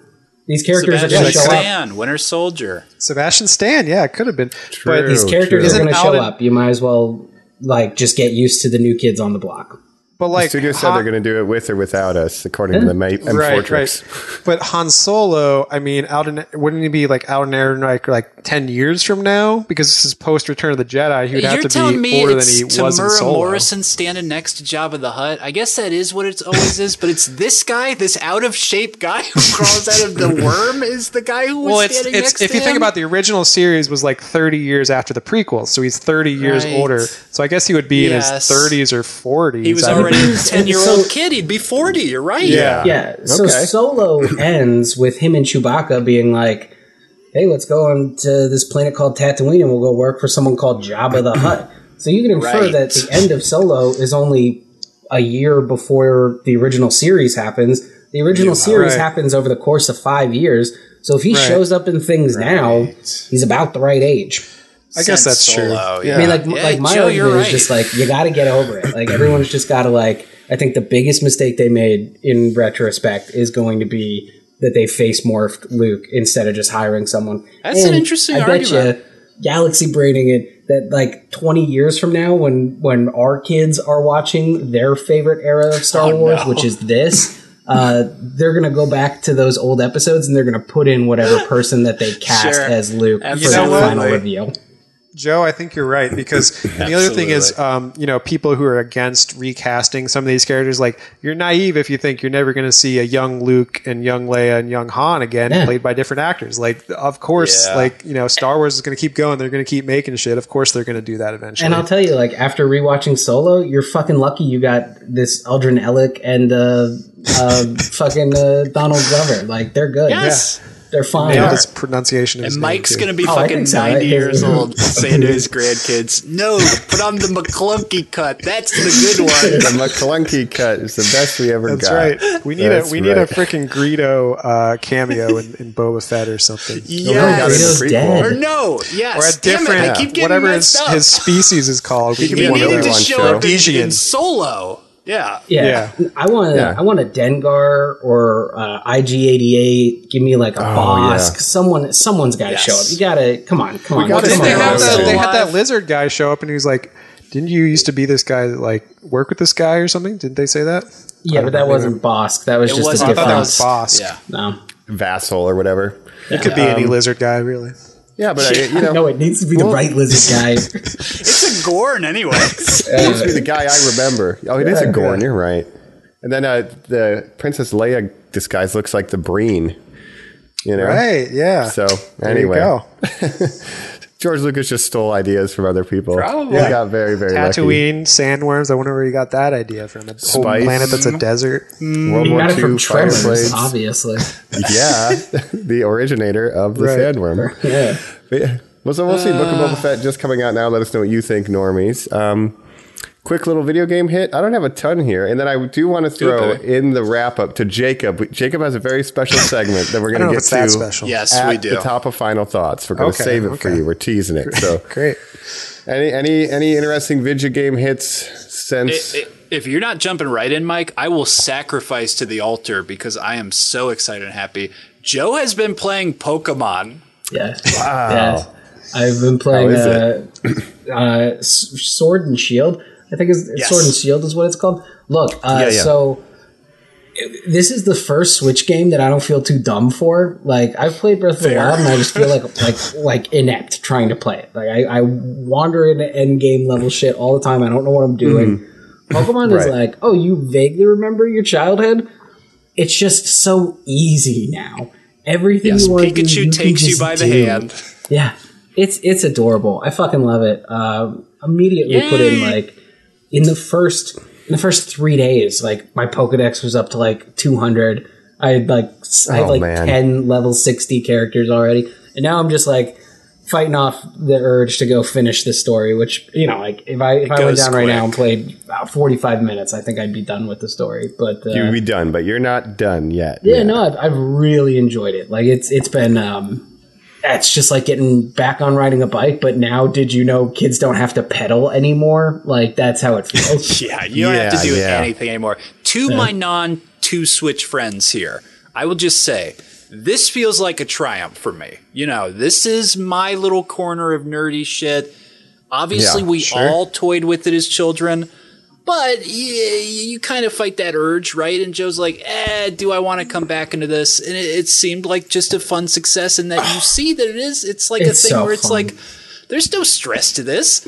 I, I'm not. This is like this is this is what I remember video games being like. It's like there's just no consequences. You're just having a good time. And could you two ever see yourself jumping back with Pokemon? Personally, yes, because you know it's not too long ago that I was back in the Pokemon world on the 3DS. You know, right before the Switch, um, and like you know, I would do tournaments. Like I went to a competitive Pokemon tournament with friend of the show, X Kaita. then, Mike. So I could, yeah, it wouldn't take much Pokemon. to get me back does. in. Doug, yeah, it's yeah. it's worth the cost of a Switch just to play Pokemon again. like I, I really do think so. And there's Also, the found weird out I new Japanese Switch one coming out. In like the I did. I was fucking way looking in to get the. oh yeah, how did you play the Switch? I, I Colin, I I so I pace around my house with it on the TV, Sure, and I don't like play with the believe that. controller. I hold the two separately. Sure. I, it's- Whatever, you know, whatever is works the for you. preferred way to play. Yeah, I'm pretty think sure so. I saw that in one of their commer- their very diverse commercials. Well, it's just an You're at a extension of the rooftop nunchuck, party. the Wii Yeah, the rooftop party right? pacing with the Joy-Cons and it's So on you the can TV. like you can like camp with the Pokemon, and when you do that, you gotta like Yeah. throw the ball, and they come and get it.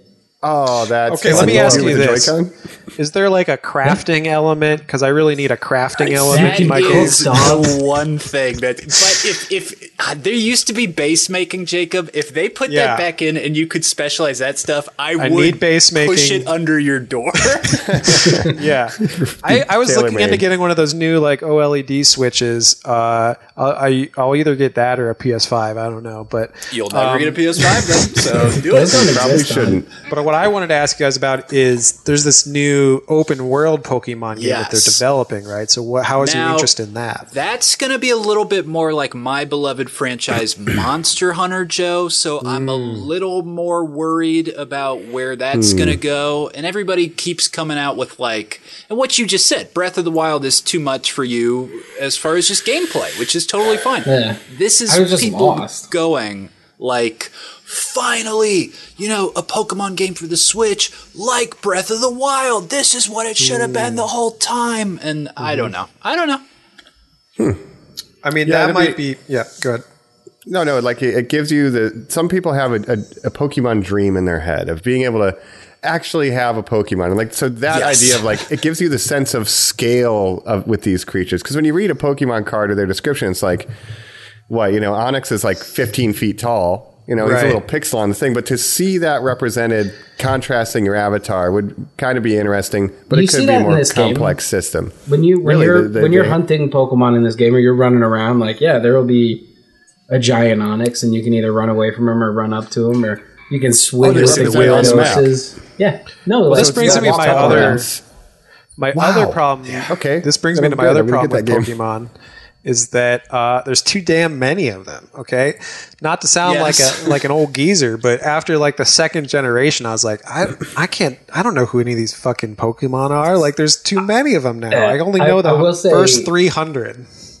I only know the first 150. Uh, Yeah. But then, like, you know, this one, it's like uh, Koffing. Remember Koffing, but he's got a top Yeah, hat. And Weezing. like, he's just got a, it's the same one, but he's Yeah, they're probably top running hat. out of ideas. Yeah. yeah. like Well, this one's a monkey. gener- This yeah, one's just a the monkey. Hawaiian ones. Yeah, Yeah. this is were- this is there's the the first time where I gave them all nicknames. Usually, I would just be like, Oh, "No, that's a gotta. Growlithe. It's cool. It's a Growlithe." This time, I'm like, I always give 'em I don't know what that thing is. I'm gonna call it, you know, um, like Cookie. like, I, I like it. it. It's I like yours. Cookie's yours, Joe. That's the Yeah. point. I like Yeah. the generation where they got to uh, like this is a Pokemon. What is it? It's keys. It's just keys. It's just about this keys on a Right. It's just an ice cream Yeah. cone. Yeah, it's there's just an ice like- ice We were just cone. hungry. like Klink and Clunk are in this one, and they're just like little gears. Like that's what I'd really are. like, what I'd really like, is if they could make, if they could remaster like Red and Blue, but with updated graphics to like Sword and Shield level, and all this kind of the modern stuff that Sword and Shield has, but only Red and Blue, and just have the first 150 and all Yeah, that it's stuff. it, Jacob. It's called Let's Go Pikachu, and it's it already exists. Oh, it's Oh, really? Let's Go Pikachu and Let's Go Eevee is the original 150. Oh, I didn't Yeah. know that. This is a great backdoor Pokemon sales pitch. Is that- Good job, is that guys. not? It is. Am I wrong on no, that? you're It is, right? 100 percent no, Joe. You are 100 percent right. I'm doing that shaky thing because then you just run into what the Pokemon Company has done to all this stuff. Because that's actually kind of a Pokemon Go hybrid as well. You're not actually playing it like you used to. It's kind of mobile Augmented game reality. Oh yeah, there's like the yeah, more it's- flicking. Yeah, I- Interesting. Okay. yeah, uh, to what Mike was saying about how um, you know uh, Pokemon in your head, people have Yeah. a Pokemon game in their head, and it's it's never going to be perfect. And I'm just always happy with the fare we get because I like seeing all these little idiots. So that's Right. that's my opinion on it. yeah, If I had a Well- Switch, I probably would get it, but we'll should. see. yeah. Yeah. Yeah. Colin, I named my, uh, I got the little grass monkey. He was my starter, and I named Monkey Mm-hmm. Bone. Sure, Hey, Brendan name. Fraser. He's. Excellent, very excellent. I love you, Monkey Um, Bone.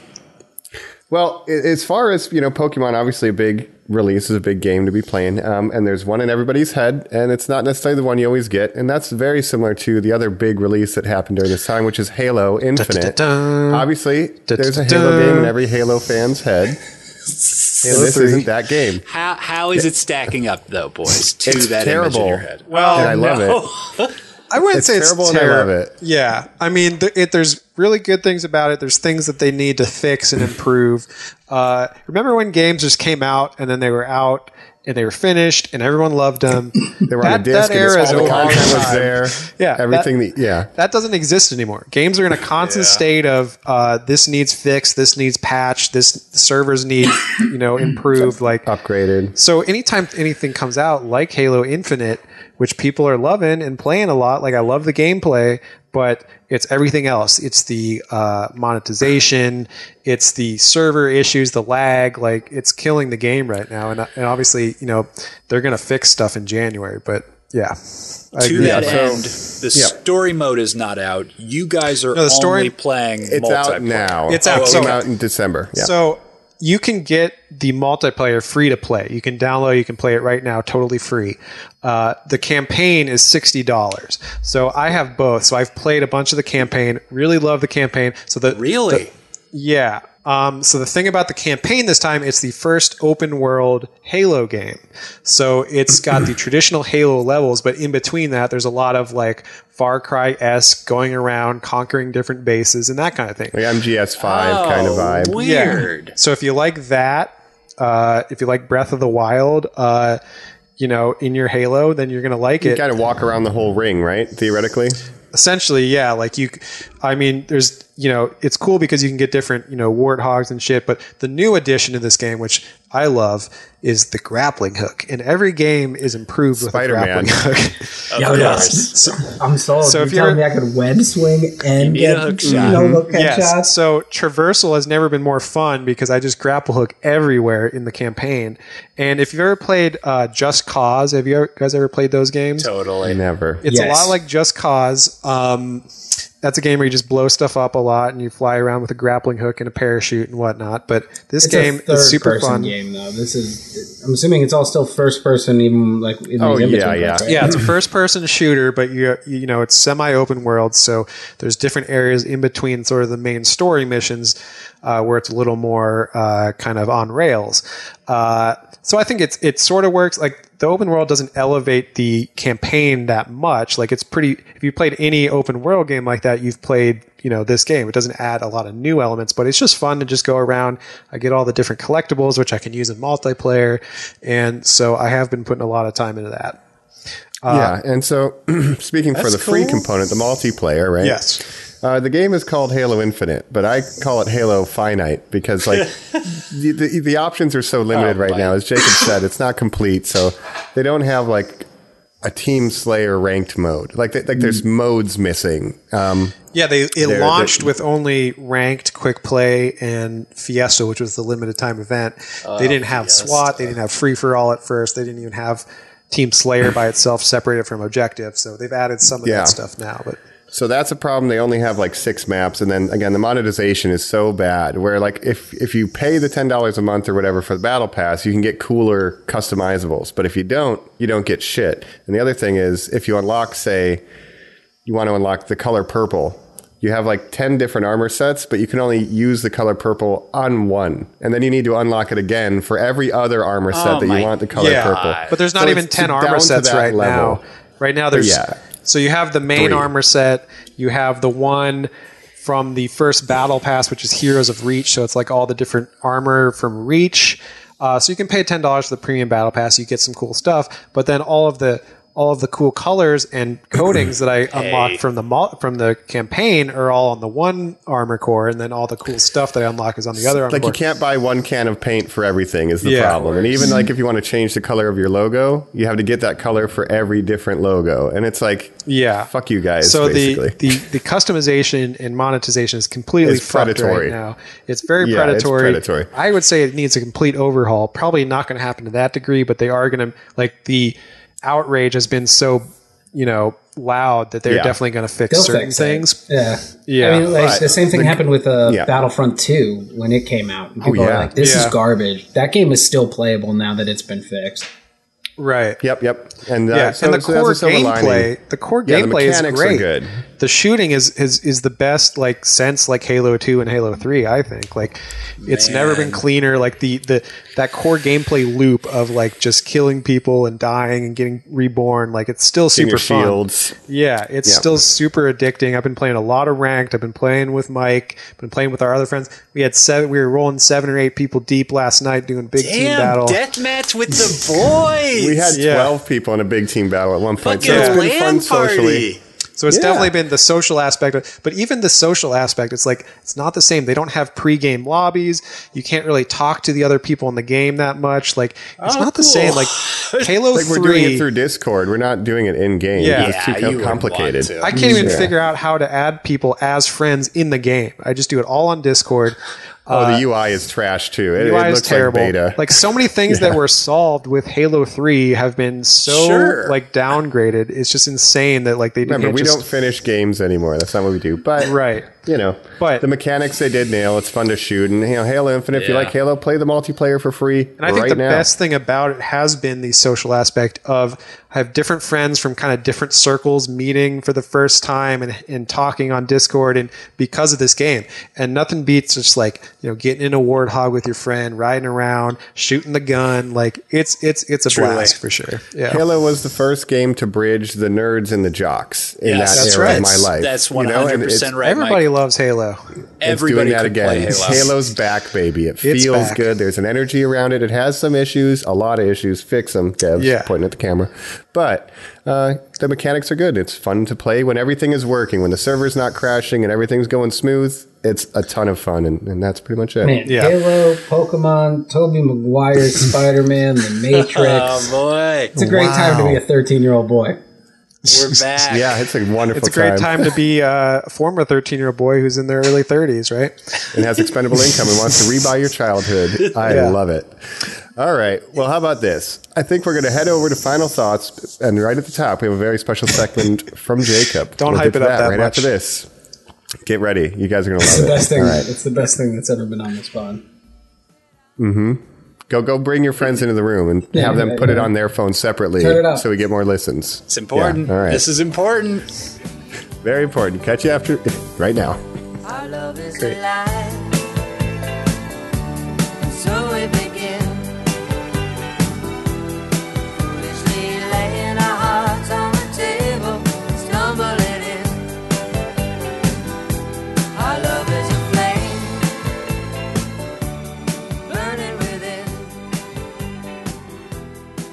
We're back.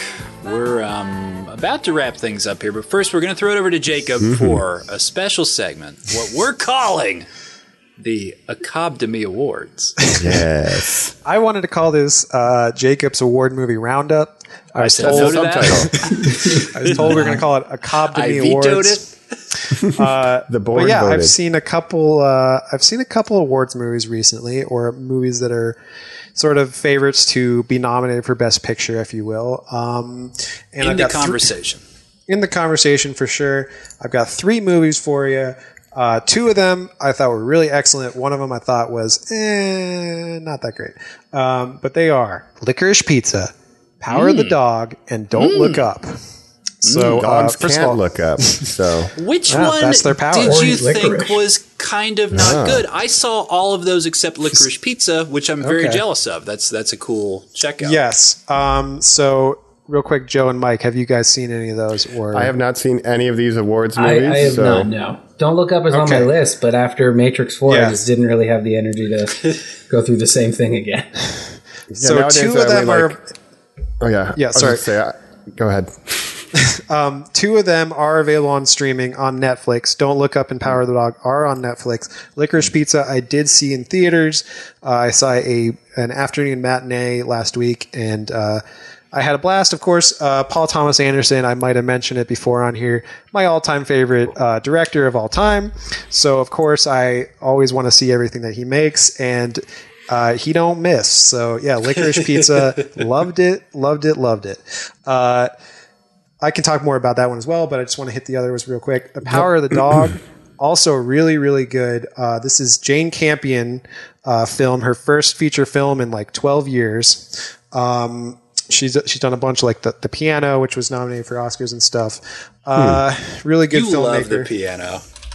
yeah, I watched a bunch of Jane Campion uh, films in school for. I remember. I remember you bringing the piano home and watching it.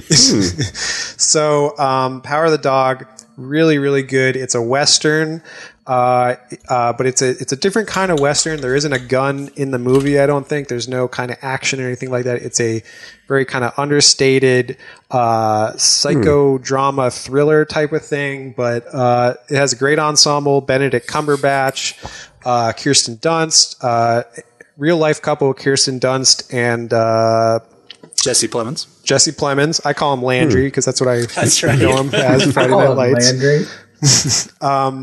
And uh, yeah, Kodi Smit-McPhee who plays the the kid. But uh, AK a great, Nightcrawler. yeah. Um, Benedict Cumberbatch freaking kills it, and I usually don't even like Benedict Cumberbatch, but he's great in this role. I think probably going to win an Oscar for uh, Best Actor. Um, but he plays a a very interesting character. He's like so basically, him and Jesse Plemons are two uh, people from these rich, this rich kind of Boston family who moved out west to be cattle farmers. Oh, also, this this whole movie was shot in New Zealand, uh, but it's supposed to be the American West, which is interesting because you can kind of tell it's New Zealand sometimes because it just looks different than the American West, but Lush. it kind of looks like they're in Middle Earth sometimes. Uh, nice. Okay. But great, uh, you know, great scenery, obviously. Hopefully, everybody got paid scale. Jesse Plemons Yeah. is the Union. sheriff of the Shire. That's right. The old Uh, but but they're these kind of rich. These come from this rich family, but they move out west to become cowboys and cattle farmers.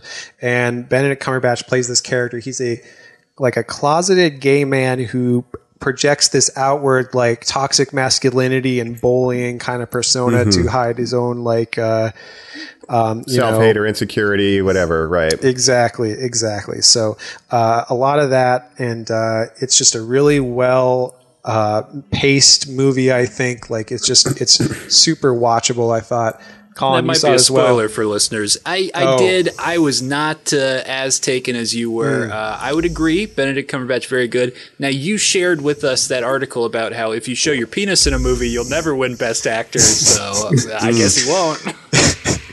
Yeah, Cillian Murphy's out. You know, 28 days Um, right. later. Not to you know spoil too much, but uh, there's a lot of subtlety. You might even have to watch it twice to kind of get some of the subtleness of the themes that are going on, and some things that Yes. maybe I didn't even completely way over understand. my head. Yeah, The best I could do is give you what I think that movie's about, and Hmm. I'm not positive about nailing that. So. There's a lot going on though, and at first, you know, you don't know what you're getting into exactly, but as it goes on, I think it gets kind of more intense. Uh, you know, into the third act, it gets very interesting. I never knew exactly where it was going. So that leaves the one that you were not that crazy about. Then is don't. Look That's Up. right. That's where the look discourse up. seems to be on this one, Jacob. That uh, people really kind of soured on it. Yeah, it was. So you know, this is Adam McKay, director. Uh, he also did, you know, Vice, and he's done. Uh, he did the the Big Short. So he's done a couple of political esque type films recently. He's also done these movies called Anchorman and Yeah. Step Brothers. Some of the He used to do a bunch of Will Ferrell comedies, comedies, of all time. uh, Yes. but Right, now right. he does. Seems like exclusively political comedy, which is, you know, I like uh, the Big Worth Short. mentioning. I didn't see Vice, but uh, this movie it kind of left me lukewarm. It's got an insanely stacked cast, but they don't really have that much to do. Like Leonardo DiCaprio, Jennifer Lawrence, Meryl Streep, Timothée Chalamet, Jonah Hill, like insanely Blanchett. stacked cast. What's that Kate really awful comedy? I think it's called Movie Forty Three. Is that Yes. is that right? That's Emma Stone. Yeah. Yeah. yeah. The trailer for Don't Look Up gave Movie Forty Three vibes for me, so I have not. It's not down that bad. yet. But I'll tell you what it is. It's not that bad, but what it is, it's a movie for uh, essentially pretentious liberals who already agree with the point of the movie. It's essentially a movie that's preaching to the choir. So anyone who who are you know it's a movie about climate change uh, obviously or maybe not obviously if you didn't know but uh, it could also be about covid because you know there's a lot of things that are very similar to the way our government responded to covid uh, but to me it didn't, just didn't that land because it's like anyone who thinks this is a good movie already agrees with the point it's making. So it's not doing anything other than it's just a bunch of smug hollywood liberals kind of preaching to the choir like i said. Matrix Johnny get an Four. Like that is How you- dare you. that's exactly why I don't like now, Matrix Jill, Four. Yeah, I would say that obviously both of these movies, mm, but they're both about climate change. Matrix Four Hmm. is one hundred percent about climate change. Um, I have not loved watched this because after Matrix 4, I was like, I feel like I'm going to feel the same way about both these movies, which is like, okay, I got it in the first two minutes. Do something Yeah. interesting. Exactly. That's exactly how I felt. I didn't feel like it really justified even existing. Like, we get it. Like, climate change is bad. The government's not doing enough about it. Like, we all know that. Yeah, I don't need that's a movie the to tell me point. Get outraged. Get I still mad. potholes. like the government doesn't do enough about pretty much anything. So And, yeah, even Right. at the local now you got. Adam McKay it- saying, like, well, you know, people got to wake up. It's like, yeah, we already know that. Yeah, We no shit. Sherlock. Then wake up. Yeah, we I- all need to. Then I understand you're saying the people there's it's not- directly targeting might not uh, uh, receive its message, but it's a populist film in a in a popular streaming service that will get eyes on it that those people will misinterpret. You know they will, and it Well, does sure, paint liberals in the light of being too obsessed with other stupid shit to fix it as well. It literally Yeah. looks you in the eye and says, "It doesn't matter. None of this matters. Just fix the problem." And and I, Right. I, my heart was racing by the end of the film, and that's Wow. that's about it. All I So you liked do. it? So I loved it. I thought it was great. Wow. Wow, wow. Okay. I will say there are p- some points that did work for me, some points of satire that definitely did work for me. Um, but some things I just like, what are they even going for here? Like, like Meryl Streep playing the president, she's like a weird mixture between Trump and Hillary Clinton. And Hillary.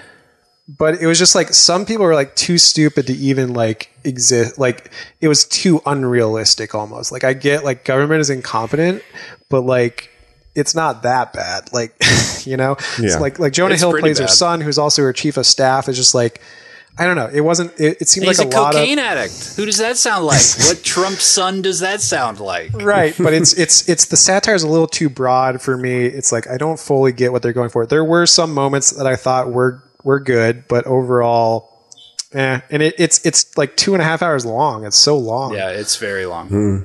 I mean, I'll definitely check All right. it out at some point. I, you know, Licorice Pizza is the only one where it's like, ah, can you just get to that twenty to thirty dollar mark on Amazon already? Because I'll pay to watch that nice. for sure. yeah Um, okay yeah. I Yeah, to definitely- go I back wanna see Lic- all of them, but uh, don't look Yeah, at it. I I still didn't say- have the patience for after watching Matrix Four so closely.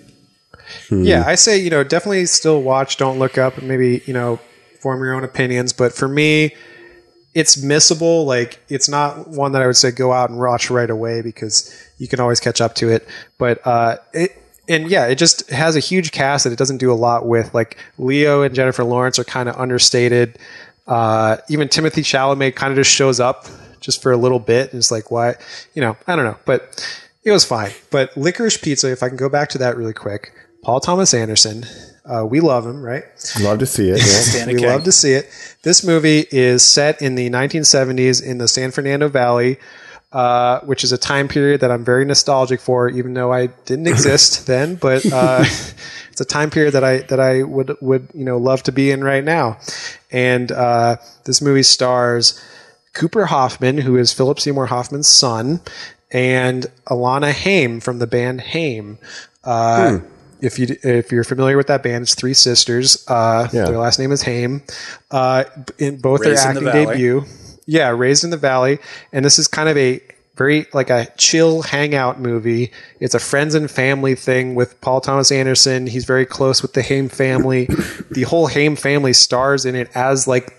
The, themselves basically her sisters play her sisters and her parents Oh, play really? her parents in the movie wow. uh, and That's yeah cool. and uh, Maya Rudolph uh, Paul Thomas Anderson's wife is in it so it's just you know they shot it locally here in the valley and uh, during COVID so it was like very unusual filming but they got a bunch of friends and family in it and stuff Fresh face cast, Jacob. Um, that's all newcomers. I would love to see them get some Yes. accolades. Speaking of stack stuff, how is Sean Penn someone I can never stand?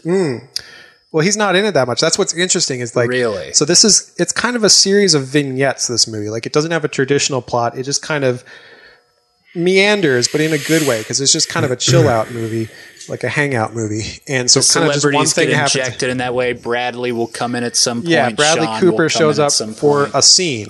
Sean Penn shows up for a scene, and so they're in and out. They're constantly introducing new characters. Uh, Tom Waits is in it. Uh, John C. Reilly has a cameo in a very Oh, funny really? way. Um, yeah, and it's just it's just a really great uh, Paul Thomas Anderson. I always love his movies. Uh, it's probably the most fun I've had with a Paul Thomas Anderson movie since Boogie Nights. So it's it's not as dark as some of Ah, his love to you know there will be blood and that kind of thing. It's it's it's a Sure. it's a light movie. Uh, it's about a relationship between a 15 year old kid uh, who's the most confident like 15 year old boy you'll ever meet, and he kind of falls in love with this 25 year old uh, young woman. So there's Oh, she's been a bit of discourse online about there's a the 10 year Yeah. age gap between them, but Sure. just watch the movie and form your own It opinion. tells a She was like story around Yeah. that, I suppose. Right. So Yeah. watch it. Yeah. Um, interesting. What, do you- what do you what do you think is the strongest candidate of these that you've seen? What's your f- front Uh. Licorice Pizza was the most fun to watch. I think The Power of the Dog might be the best movie of the three. really? Interesting. Well, yeah. Okay. Well, thank you for definitely giving us check- the uh, Academy Awards. Yeah, Yes. roundup. Yeah. Check out all three of those. Who Even will don't look get up. it this you know, year? I didn't necessarily like it as much, but you might. And uh, I'd say is the only one you're missing maybe that uh, that Red Rocket. I haven't seen that, and I haven't seen Belfast, which is right now Oh, probably Belfast, the totally. Mm-hmm. favorite to win Best Picture, which is sure. Kenneth Branagh directed. uh, it's kind of a semi-autobiographical about a young boy growing up in Northern Ireland in the 1960s during the whole, you know, the troubles and all that. So, uh, you know, England and Northern Ireland, they didn't Looks get very boring. so much. no, Yeah, it's interesting. IRA, car bombs. No, no. Catholics. um, but I definitely got to check that one out as well. But Power of the Dog is probably the second most likely to win Best Picture right now, so we'll see how that goes. But yeah, We'll see which gets the pat on the back. Um, but you know, not that I really Picture, care about that. Oscars, but I just like watching. Yeah, good yeah, but it's fun to speculate. So Yeah. here we are at our um, year-end review. Obviously, the Mm-hmm. what kind of, even though it's the beginning of 2022, looking at back last year. I want to ask, uh, starting with Joe, do you have a favorite movie of this year, and what was it? Yeah, yeah, Spider Man movie Spider-Man? came out this year, so that's you know Oh. kind of difficult. Other than that, uh, I really enjoyed Tick Tick Boom, another Andrew Garfield movie. Um, Oh yeah, so I think it does some Musical. really yeah, it's a, it's a musical, and I think it does some really interesting stuff uh, with the camera. It's Lin Manuel Miranda's directorial debut. It's a musical about the making of Rent, right? It stars the creator. uh, Andrew It's Garfield's a- playing the creator of Rent. Jonathan It's a musical Larson. about the guy who created Rent. Uh, Rent's Right, not right. really, he's not working on Rent during it Oh, or okay. anything like that. pay rent. Uh, oh yeah, yeah, that's they- good. I'll write that down. they do like you know constantly remind you like hey this dude made rent isn't that cool and that's why you're Right. watching this story but uh other than that like It is an interesting. Garfield, you know he's an incredible actor and uh Yeah, so other than spider-man i would say tick tick boom i really enjoyed it. gotcha. I definitely want to check that more one Andrew out. Garfield. So yeah, Yeah, I want to check that one out because I know a little bit about that guy's life story. uh, he he died right before Rent got big, basically, so he didn't even see his own. he like, died the night before the first preview like he died wow. literally right before Terrible. and the whole point of the musical is like he's turning 30 and he's he feels like he's running out of time and then this guy. Yeah. literally dies you know right before his vision is is realized so Right. Obviously, that's a little bittersweet, but uh, Andrew Garfield's performance is incredible. He couldn't sing before the movie, learned how to sing for the movie, sings incredibly. uh, so, yeah, yeah, Andrew Garfield, you're the spider. I'm here for it. Nice. I thought it was years and Zendaya, but uh, anyway, yeah, That Colin, too. what was your favorite um, movie of the year? Uh, well, one real quick, a little bit more revisionist history. My dad just saw Spider Man and said to me, "God, I've always said Andrew Garfield was good, didn't I? Uh, he was a great Spider Man." I'm like, no, nobody. Now we've all always been nobody saying has that. Yeah. ever We said never that. Always, criticized I want to reiterate that. I thought we said that was a Um, good. He was a good Spider-Man in bad movies. Bad Peter Parker. That's what we've heard. That's what 'cause Joe he's used too to say, confident for as sure. Peter. Yeah, yeah. yeah, he, that he was too confident. He was too cool to be Peter.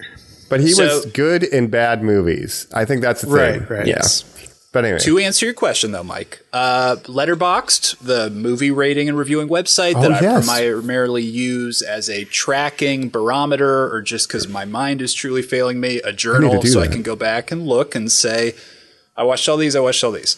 I didn't do a movie a year. I got my year-end report wrap up that like gives you like the most people you've watched, gauged, how did Spotify, you rate right? things exactly. You're you're here you go yeah. um, because of this podcast, the most uh, watched actor was Hugo Weaving at nine films. That's three Matrixes, the Transformers we watched this year that he was in, and the Lord of the Rings movies that he appeared in. So thank you guys for making him my most watched Of course, actor. of course. yes, and yes. Agent I- Elrond.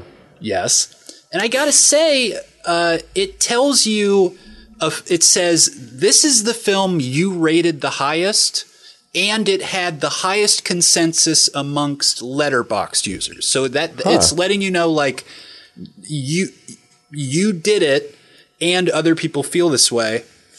And the film that that was, and it, it's so sad to me that it's not going to be in any of the conversations that Jacob was talking about because of what it is, hmm. is Bo Burnham's Inside. I think that's yeah. the singular greatest piece of art that was created this year. Wow. I think it sums up COVID in the way that none of us knew we were feeling about it and then instantly related to it. And of course, because of weird fucked up rules, it it couldn't even win best original like TV movie at the Emmys. Like it, it I think it went up only as like comedy special or Yeah, something like it went up that. And that's just. I- Right, because I guess it's considered like know. a stand-up special, even Yeah, though it's that's, not really. you know, that's Sure, my fault. I- I, didn't consider it as a, a movie either. Colin, that's uh, great. Yeah. It's a character study just- it's of worth a noting. comedian Yeah. having to work during the pandemic. It's wild. and it's writing and, and creating and in the way that I think that Jacob pointed out that it was cool to see the Beatles create something. It really is a log of like this is a person creating like a meltdown or like a feeling. Uh, you know, I, I wouldn't even know how to say it, and I I'm, I'm so appreciative that it exists, and I know how very we all depressing. feel about Bo. Uh, Yes, yes, yes, but we, you know, we love him, and he's such an interesting creator that uh, he's got a huge future ahead of him. So Yeah. it's just It's worth just an island too. Good. Like you're not the only one who feels isolated, right? Yeah, no, Yeah. like, Goodbye from that show was my number sixth most listened to song of the year. Wow. Amazing. Oh wow! I don't. incredible. Here's the thing: I don't like that movie because uh, Bo Burnham is so talented that it just makes me angry and jealous. Makes you feel What I he mean, can do with nothing. Yeah, he, he can he can you know write songs. He's he's a great Yeah. comedian, and then he makes this. It's like, come on, man! Like that's not fair. But uh, Some no, of his that's a sense great of pick. framing was so sharp because he directs too. Yeah. Yeah. Like he plays the piano. Like he can write songs. It's like fuck fuck you, man. Come on. He did can do the it color correction on that. He- he- he- you know, he he he edited everything about it. It's Yeah. He shot it in the Nightmare on Elm Street house. Did we ever point that out? Yeah. I didn't it's know. I that. didn't it's just a house that he rented. It's really weird. Wow. Incredible. Uh, Wait till next Burnham Halloween. Wreck. If you've never watched Zach Stone is going to be famous, it's on Netflix now. That was his Yes, short-lived that's good MTV as well, yeah. show. You should definitely check it out. Very funny. I like that show. I liked his earlier stand-up uh, specials on Netflix as well. Like I think he's a comedic genius. Um, yeah. His career started when he's 19. Pretty, pretty good guy. So check Yeah. that out. Jacob, what's Yes. your favorite movie of the year? Can I? I'm not going to Yeah. guess, but I know it. Well, it's it's it's it's interesting because I thought this was actually a really good year for movies. I've seen a lot of movies that I've been really, you know, positive on. Spider Man, obviously. Uh, just saw Licorice Pizza, which was I think one of the best movies I saw this year. And Power of the Dog, and there's still other Cruella. Cruella. yeah. sure. Um, I mean, honestly, it's been a really good year for movies, and I still haven't even seen all the ones that came out this year that I want to see. So, uh, but yeah, for me right now, I think it's got to be freaking Dune, man. Dune. Yeah, Dune heads. Real heads. roundabout to get to like for DHs in the house. He's, he's, he did Yeah, all you the Dune Dune. heads. But Do you no, love Timothée head. Chalamet? I uh, I think he's I all do. right. Yeah, he's. I like him as a actor more than like Tom Holland so far. Like Tom Yeah. Holland, I think is great as Peter Parker, but I haven't seen him really do anything else. But You're right. Um, so if if we're going for young, skinny white guys, I think I like Timothée Chalamet a little better. He's more skinny too. Not to start a rift Yeah. between them. He's Tom Holland's a little. Too, he's got too much muscle. Yeah. and Who, he's like- is the guy in West Side Story? Ansel Elgort? Like, can you imagine if we were stuck with more Ansel Elgort movies? No. Right. I didn't see West Side Story. Oh, you did say it was the, the year of Zendaya, and as a fact, uh, Zendaya is the highest grossing uh, movie star of the year, mainly Has because she was in Spider Man and Dune. So, yeah. Yeah, Good but, for her. Good for Good her. for Uh, her. and she's for also her. in Euphoria, a TV show that's very popular. So, definitely, she's There's everywhere right now. Yeah. Um, but Dune, no, I thought it was great. I mean, it was exactly like Denis Villeneuve. Obviously, I was super excited when they announced it because I love Dune and I love Denis Villeneuve. And when they released the casting, I was like, oh, this casting is great. Like they're nailing it. Like Oscar Isaac as Duke Leto Atreides, like fucking perfect, man. So yeah, it's got to be Dune. Now, Nice, Mike, nice. I'm going to ask you now. I think it's Mm-hmm. a little obvious as well, just like Jacob's, what your favorite Oh, we'll movie of the. Mm-hmm. year is. So, so I yeah. Let us okay. know. Okay. Write it on your hand, and then and then I'll check. Um, so I, I enjoyed Spider Man immensely. I was moved. I enjoyed Dune immensely. I love Bo Burnham's thing, but I think it is fairly obvious that Green Knight was my favorite Oh, I movie Souls of the the year. Bird. forgot about Of that. course, one. of course. That's Yes, another one that I, I liked a watched it. lot. Yeah. Four times, twice in theaters. It's amazing. it makes you think. It makes you think. I love it. Yeah. It's a it's a work of art. A twenty four. They did it. Um, so yeah, I recommend that uh, highly. also, a skinny fan white edit guy. of Godzilla and Kong was good. yeah, it's very true. But not a skinny white guy, we should point out. Dev Patel leading that is Yeah. what makes that an awesome movie, I think. It could have very Right. easily have been Timothée Chalamet or something kind of uninspired. and I saw him fight Robert Pattinson as a knight in a different movie. Timothée Chalamet, that whatever the king or. I saw that prince or too. The But- King on Netflix. Yeah. The- Yeah. but yeah, Green Knight, I loved it. Um, so now last question. We're getting we ran longer than I thought we would, but I'm loving it. A lot of big stuff Lots to coming out next about. year. Pick one thing that's releasing next year game, movie, TV show, book. Yeah. Pick one thing, throwing it to Joe first. One thing you're looking forward to for 2022. The Batman. Ooh. That's good. Battinson, we just name dropped him, and here he Oh, is. yes. Uh, Colin, one I- thing you're most looking forward to. this forward is atypical, especially with what we've been covering. I, I'm going to stick with fantasy. It's not because I love this world. It is pure curiosity. Can 2022 save the Game of Thrones brand? I am excited for Hmm. Blood and Dragons. What what is it called, Jacob? Uh, House Smoke of the Dragon. water. House of the Dragons. yeah, yeah, pretty much. Smoke on the It's water. interesting because they already had a different show that they shot a pilot for called Blood Moon with Naomi Watts was going to be in it, and they did not like the pilot, so they they canceled that show, and now they're moving forward with. Not up to the standards of Game of Thrones is what the HBO creators have come out now and said. And so to say that this is Yeah, it's got Well, Matt which- Smith, who was uh, uh, Doctor, Who- one of the Doctor Who's. Uh, so yeah, we'll see how it goes. But I'm definitely excited for that as well. It's uh, about the Targaryens in you know 100 years ago or so. So yeah, should be Gotcha. interesting. That's an interesting poll, Colin. Jacob, though, what's your Yeah. one thing you're most excited for for next year? Uh, that's a good question because uh, I mean the two things that you guys just mentioned are probably probably one of those would be my answer. But I did just see the Batman trailer released recently, and uh, yeah, I'm pretty excited about that. It's not the Flash. Ezra Miller's The Flash isn't what you're most excited for, Jacob. What, what about uh, Don't think so. the multiverse of madness, Jacob? You're not excited about that? Peacemaker not as on. HBO? Come on. Peacemaker, I am excited. I'll check for. all those out probably. There's but a new Fantastic Beast film in the work. I know. Yeah, we got the trailer for You're a that. Oh, ball, we're Jacob. really- Yeah, bring back Jesus Johnny Depp. That's what I had to say about that. But The secrets of Dumbledore. Yeah. Yeah, I don't know. I guess Um, it would have to be the Batman. I can't think of anything else right now that would top that. Spoiler There's alert: um, he doesn't come back, Jacob, for the Harry Potter 20th anniversary. Who? So many other people do. Robert Pattinson. That doesn't it just Oh. bug you that like I know he's maybe He was the barely in it, busiest, yeah. arguably, and I understand that that franchise does not define him.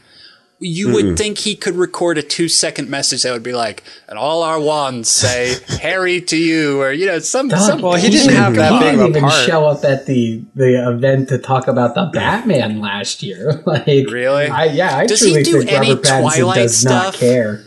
No, he just does not care. Definitely. I hope If I not. could get out of hope PR. I would. Yeah, I, I Yeah. hope he's I like living his best life. I shot the movie. I'm going to go Yeah. home. I just, I just Yeah. want him to be a fun guy. Just have fun. You don't have to be dark and brute. Your parents aren't actually dead. Well, what I've actually read about all him- Bruce Wayne all the time.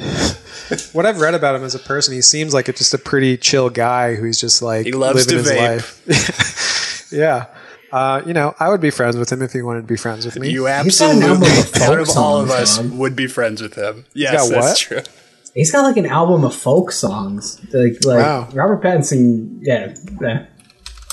Honestly, what I love about both him and Kristen Stewart is they, after Twilight, they both made the weirdest like movie choices, and I just gotta respect that. Daniel Radcliffe too. He's made some. He's made some offbeat choices. So gotta have respect for those those guys moving on from their franchise and doing weird indie films and stuff. He fucked that horse Also- on that stage too.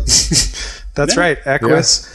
Uh, and speaking of Kristen Stewart, his penis. I haven't seen this movie Spencer that she's in, uh, which is about uh, you know Princess Diana. But I forgot to mention. So this is a roundabout way of saying this, but Jonny Greenwood, guitarist from my favorite Oh, all-time yes. band Radiohead, uh, also known as a film composer of soundtracks, he had a huge year. He he did the soundtrack for Licorice Pizza, Power of the Dog. And this movie Spencer, so he's done three soundtracks this year. he and did Power of the Dog the has a great soundtrack. It's very There Will Be Blood esque. Uh, Yeah, yeah. So he's a busy guy, but I love him and I love Radiohead. interesting. Just want to Now throw that out there. Mike, what are you looking forward to in 2022? Twen- 2022. 2020. So, as the person who posed the question, 2020 also. 2020 222. also. Um, I'm going to cheat now by saying there's a lot of good stuff coming out. Stuff like Thor, Love and Thunder, Spider Man Across the Spider Verse, Mm. Scream, Black Adam, all kinds of things. Oh, Sonic the Hedgehog, almost the number one. But Wow. after the journey, and Elden Ring, but I'm going to do a movie. Um, because Joe changed my life essentially by getting the Halloween stuff going and Halloween 3 and the whole Halloween saga. Like I've become such a Michael Myers head. Halloween ends. Supposedly 22 is when it's going to drop. Hopefully it sticks. Oh. I'm most excited for that. Wow. Wow, can you Out of any imagine, like- superhero or dies anything? tonight, dog. Evil dies tonight. I've become such a Michael Myers fan. And go back and listen to that episode. Um, yeah, I'm really looking forward to it. Mike, uh, I rewatched a little bit of Cobra Kai before the new season to be like, where was I? You know, let me put this on. And I saw those Vietnam flashbacks starring our boy uh, Anthony Michaels. Is, it, is that his name from uh, Breakfast Club? Yeah. Who's also in Halloween Kills as Evil Dies Tonight. The cra- I was like, Mike fucking loves this guy. Yeah, Sure. he's great. Anthony And Michael Hall or something. Anthony yeah, yeah. Michael Hall. Thank you. That's right. Anthony Yes, that's Edwards. him. Jesus. Breakfast Club. Um, I thought of Yeah. one thing uh, that's coming out next year that I'm very excited for. And before this episode reaches two hours, I just want to mention it. Um, they are making. Yeah, we get kicked out of the studio in two hours. yeah. They're- They are making sleeping. a Dune RTS strategy game. Uh, Huh. So they're making a Dune RTS game, and I'm very excited to play that. And I'll probably uh, completely, you know, forsake my social life and, and all responsibilities and just play that for 12 hours Live in straight. Dune. Yeah. Yeah, makes sense. Okay. I'm most crafting excited for Jacob's Halo. book report on Dune. That's the thing I'm looking forward to most in 2022. Is, is I've been reading colon Dune. Ring. Dune, Yes. Desert Power. All right. Well, that is, I guess, the wrap up. Look forward. It's been a long one, guys, Big and that's because we're we're going to be taking a little a little break next week, and then we'll be back at it again. So you know, uh, please you get some rest, take care of yourself, and be healthy at home, uh, as we'll be doing the same. And then uh, coming back with more content 2022, kicking it off right. Uh, Any right. predictions? normally we do these on the tens, you know, but this is Um, You know, I don't think any of predictions us for will next year? survive till the end of it. Honestly, I, I God, yeah, we'll see. But um, here's to hoping 2020 also is better than 2020? the first two times. 2021. we tried this. 2022 colon the murder here. hornets strike back. Yes. Don't forget they're a thing. I They're love out that. there Uh, COVID was bad. It's a the plot thing, thread. they- Hornets have COVID. They, I read they that they with it. found a mysterious cube on the moon, and I think that's how one of the Transformers movies started. A so cube? I'm really Why? looking forward to that. Yeah, I'm putting this all my energy in the moon cube now. Yeah, yeah. Hell yeah. I'm going to buy an NFT of Moon Cube too. All right. Well, I guess that's been it, guys. Thanks for going on this two-hour journey of uh, watches. Apparently, there's a lot to cover when you're only watching and talking about Lord of the Rings on the show. right. So, Where do we find the time, guys? But we That's did, right. and we love you, normies, because you found it too. Reach out, tell us what you were watching, what was your favorite thing for the year, what you're looking forward to the most. You're gonna tell us that at normies underscore like underscore us on all socials. Go there, send us a message, rate, review, subscribe. That helps the show, helps us grow, helps us do more. And uh, we'll keep trucking along for what I believe is our fifth season, Mike. Is that true? Can that possibly be true? Wow. Wow. probably Getting 17, old. I think, is when we started. Yep. We're getting old. And if you're a Warner Brothers executive, go to the YouTube and watch that video where I look at you directly and hire me as a you know, freelance copywriter. That's right. Warner Bros. is going to hire you, and Sony's going to hire We've been doing me. this for five years. Come That's on, five years right. experience. Joe and I will just uh, be bums on the street. No, you're writing the scripts, man. That's I right. got the I got the Amazing Spider-Man three already written, man. That's right. I'm ready right. to go. Get ready for that Anything next extra year. story by to Jacob Evil, written by Colin and Yeah, Jay. that's right. Cool. And the copy for the posters will be by me. Uh, thank you, listeners. Look forward to Amazing Spider Man 3 done by us uh, shortly.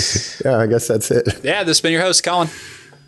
And Mike, Joe. my real name. Just Joe. This is Baby New Year, aka Jacob nineteen, aka the Jacob Cron variant. Thanks, normies. All right. Please be safe. It's like Jacob and, uh, 19. take care. two. Jacob, two. if you, if you catch right. that one, you, Take you care, lose all sense of taste, and you start to think. Uh, you start know. to think the Halloween, the- Rob the Zombie Halloweens Halloween's are are good. good. Rob Zombie yeah. Halloween, good. There you go. There's the job. Thanks, Jacob.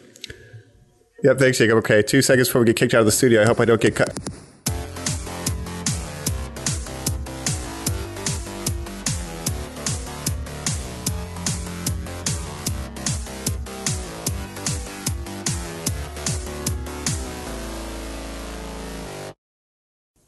My name is Gandalf the Grey, and I'm imploring you to leave a like, share, and subscribe to this podcast. Don't keep it secret. Don't keep it safe. Don't take me as a conjurer of cheap tricks, and we'll catch you on the next episode of Normies Like Us. Fly, you fools!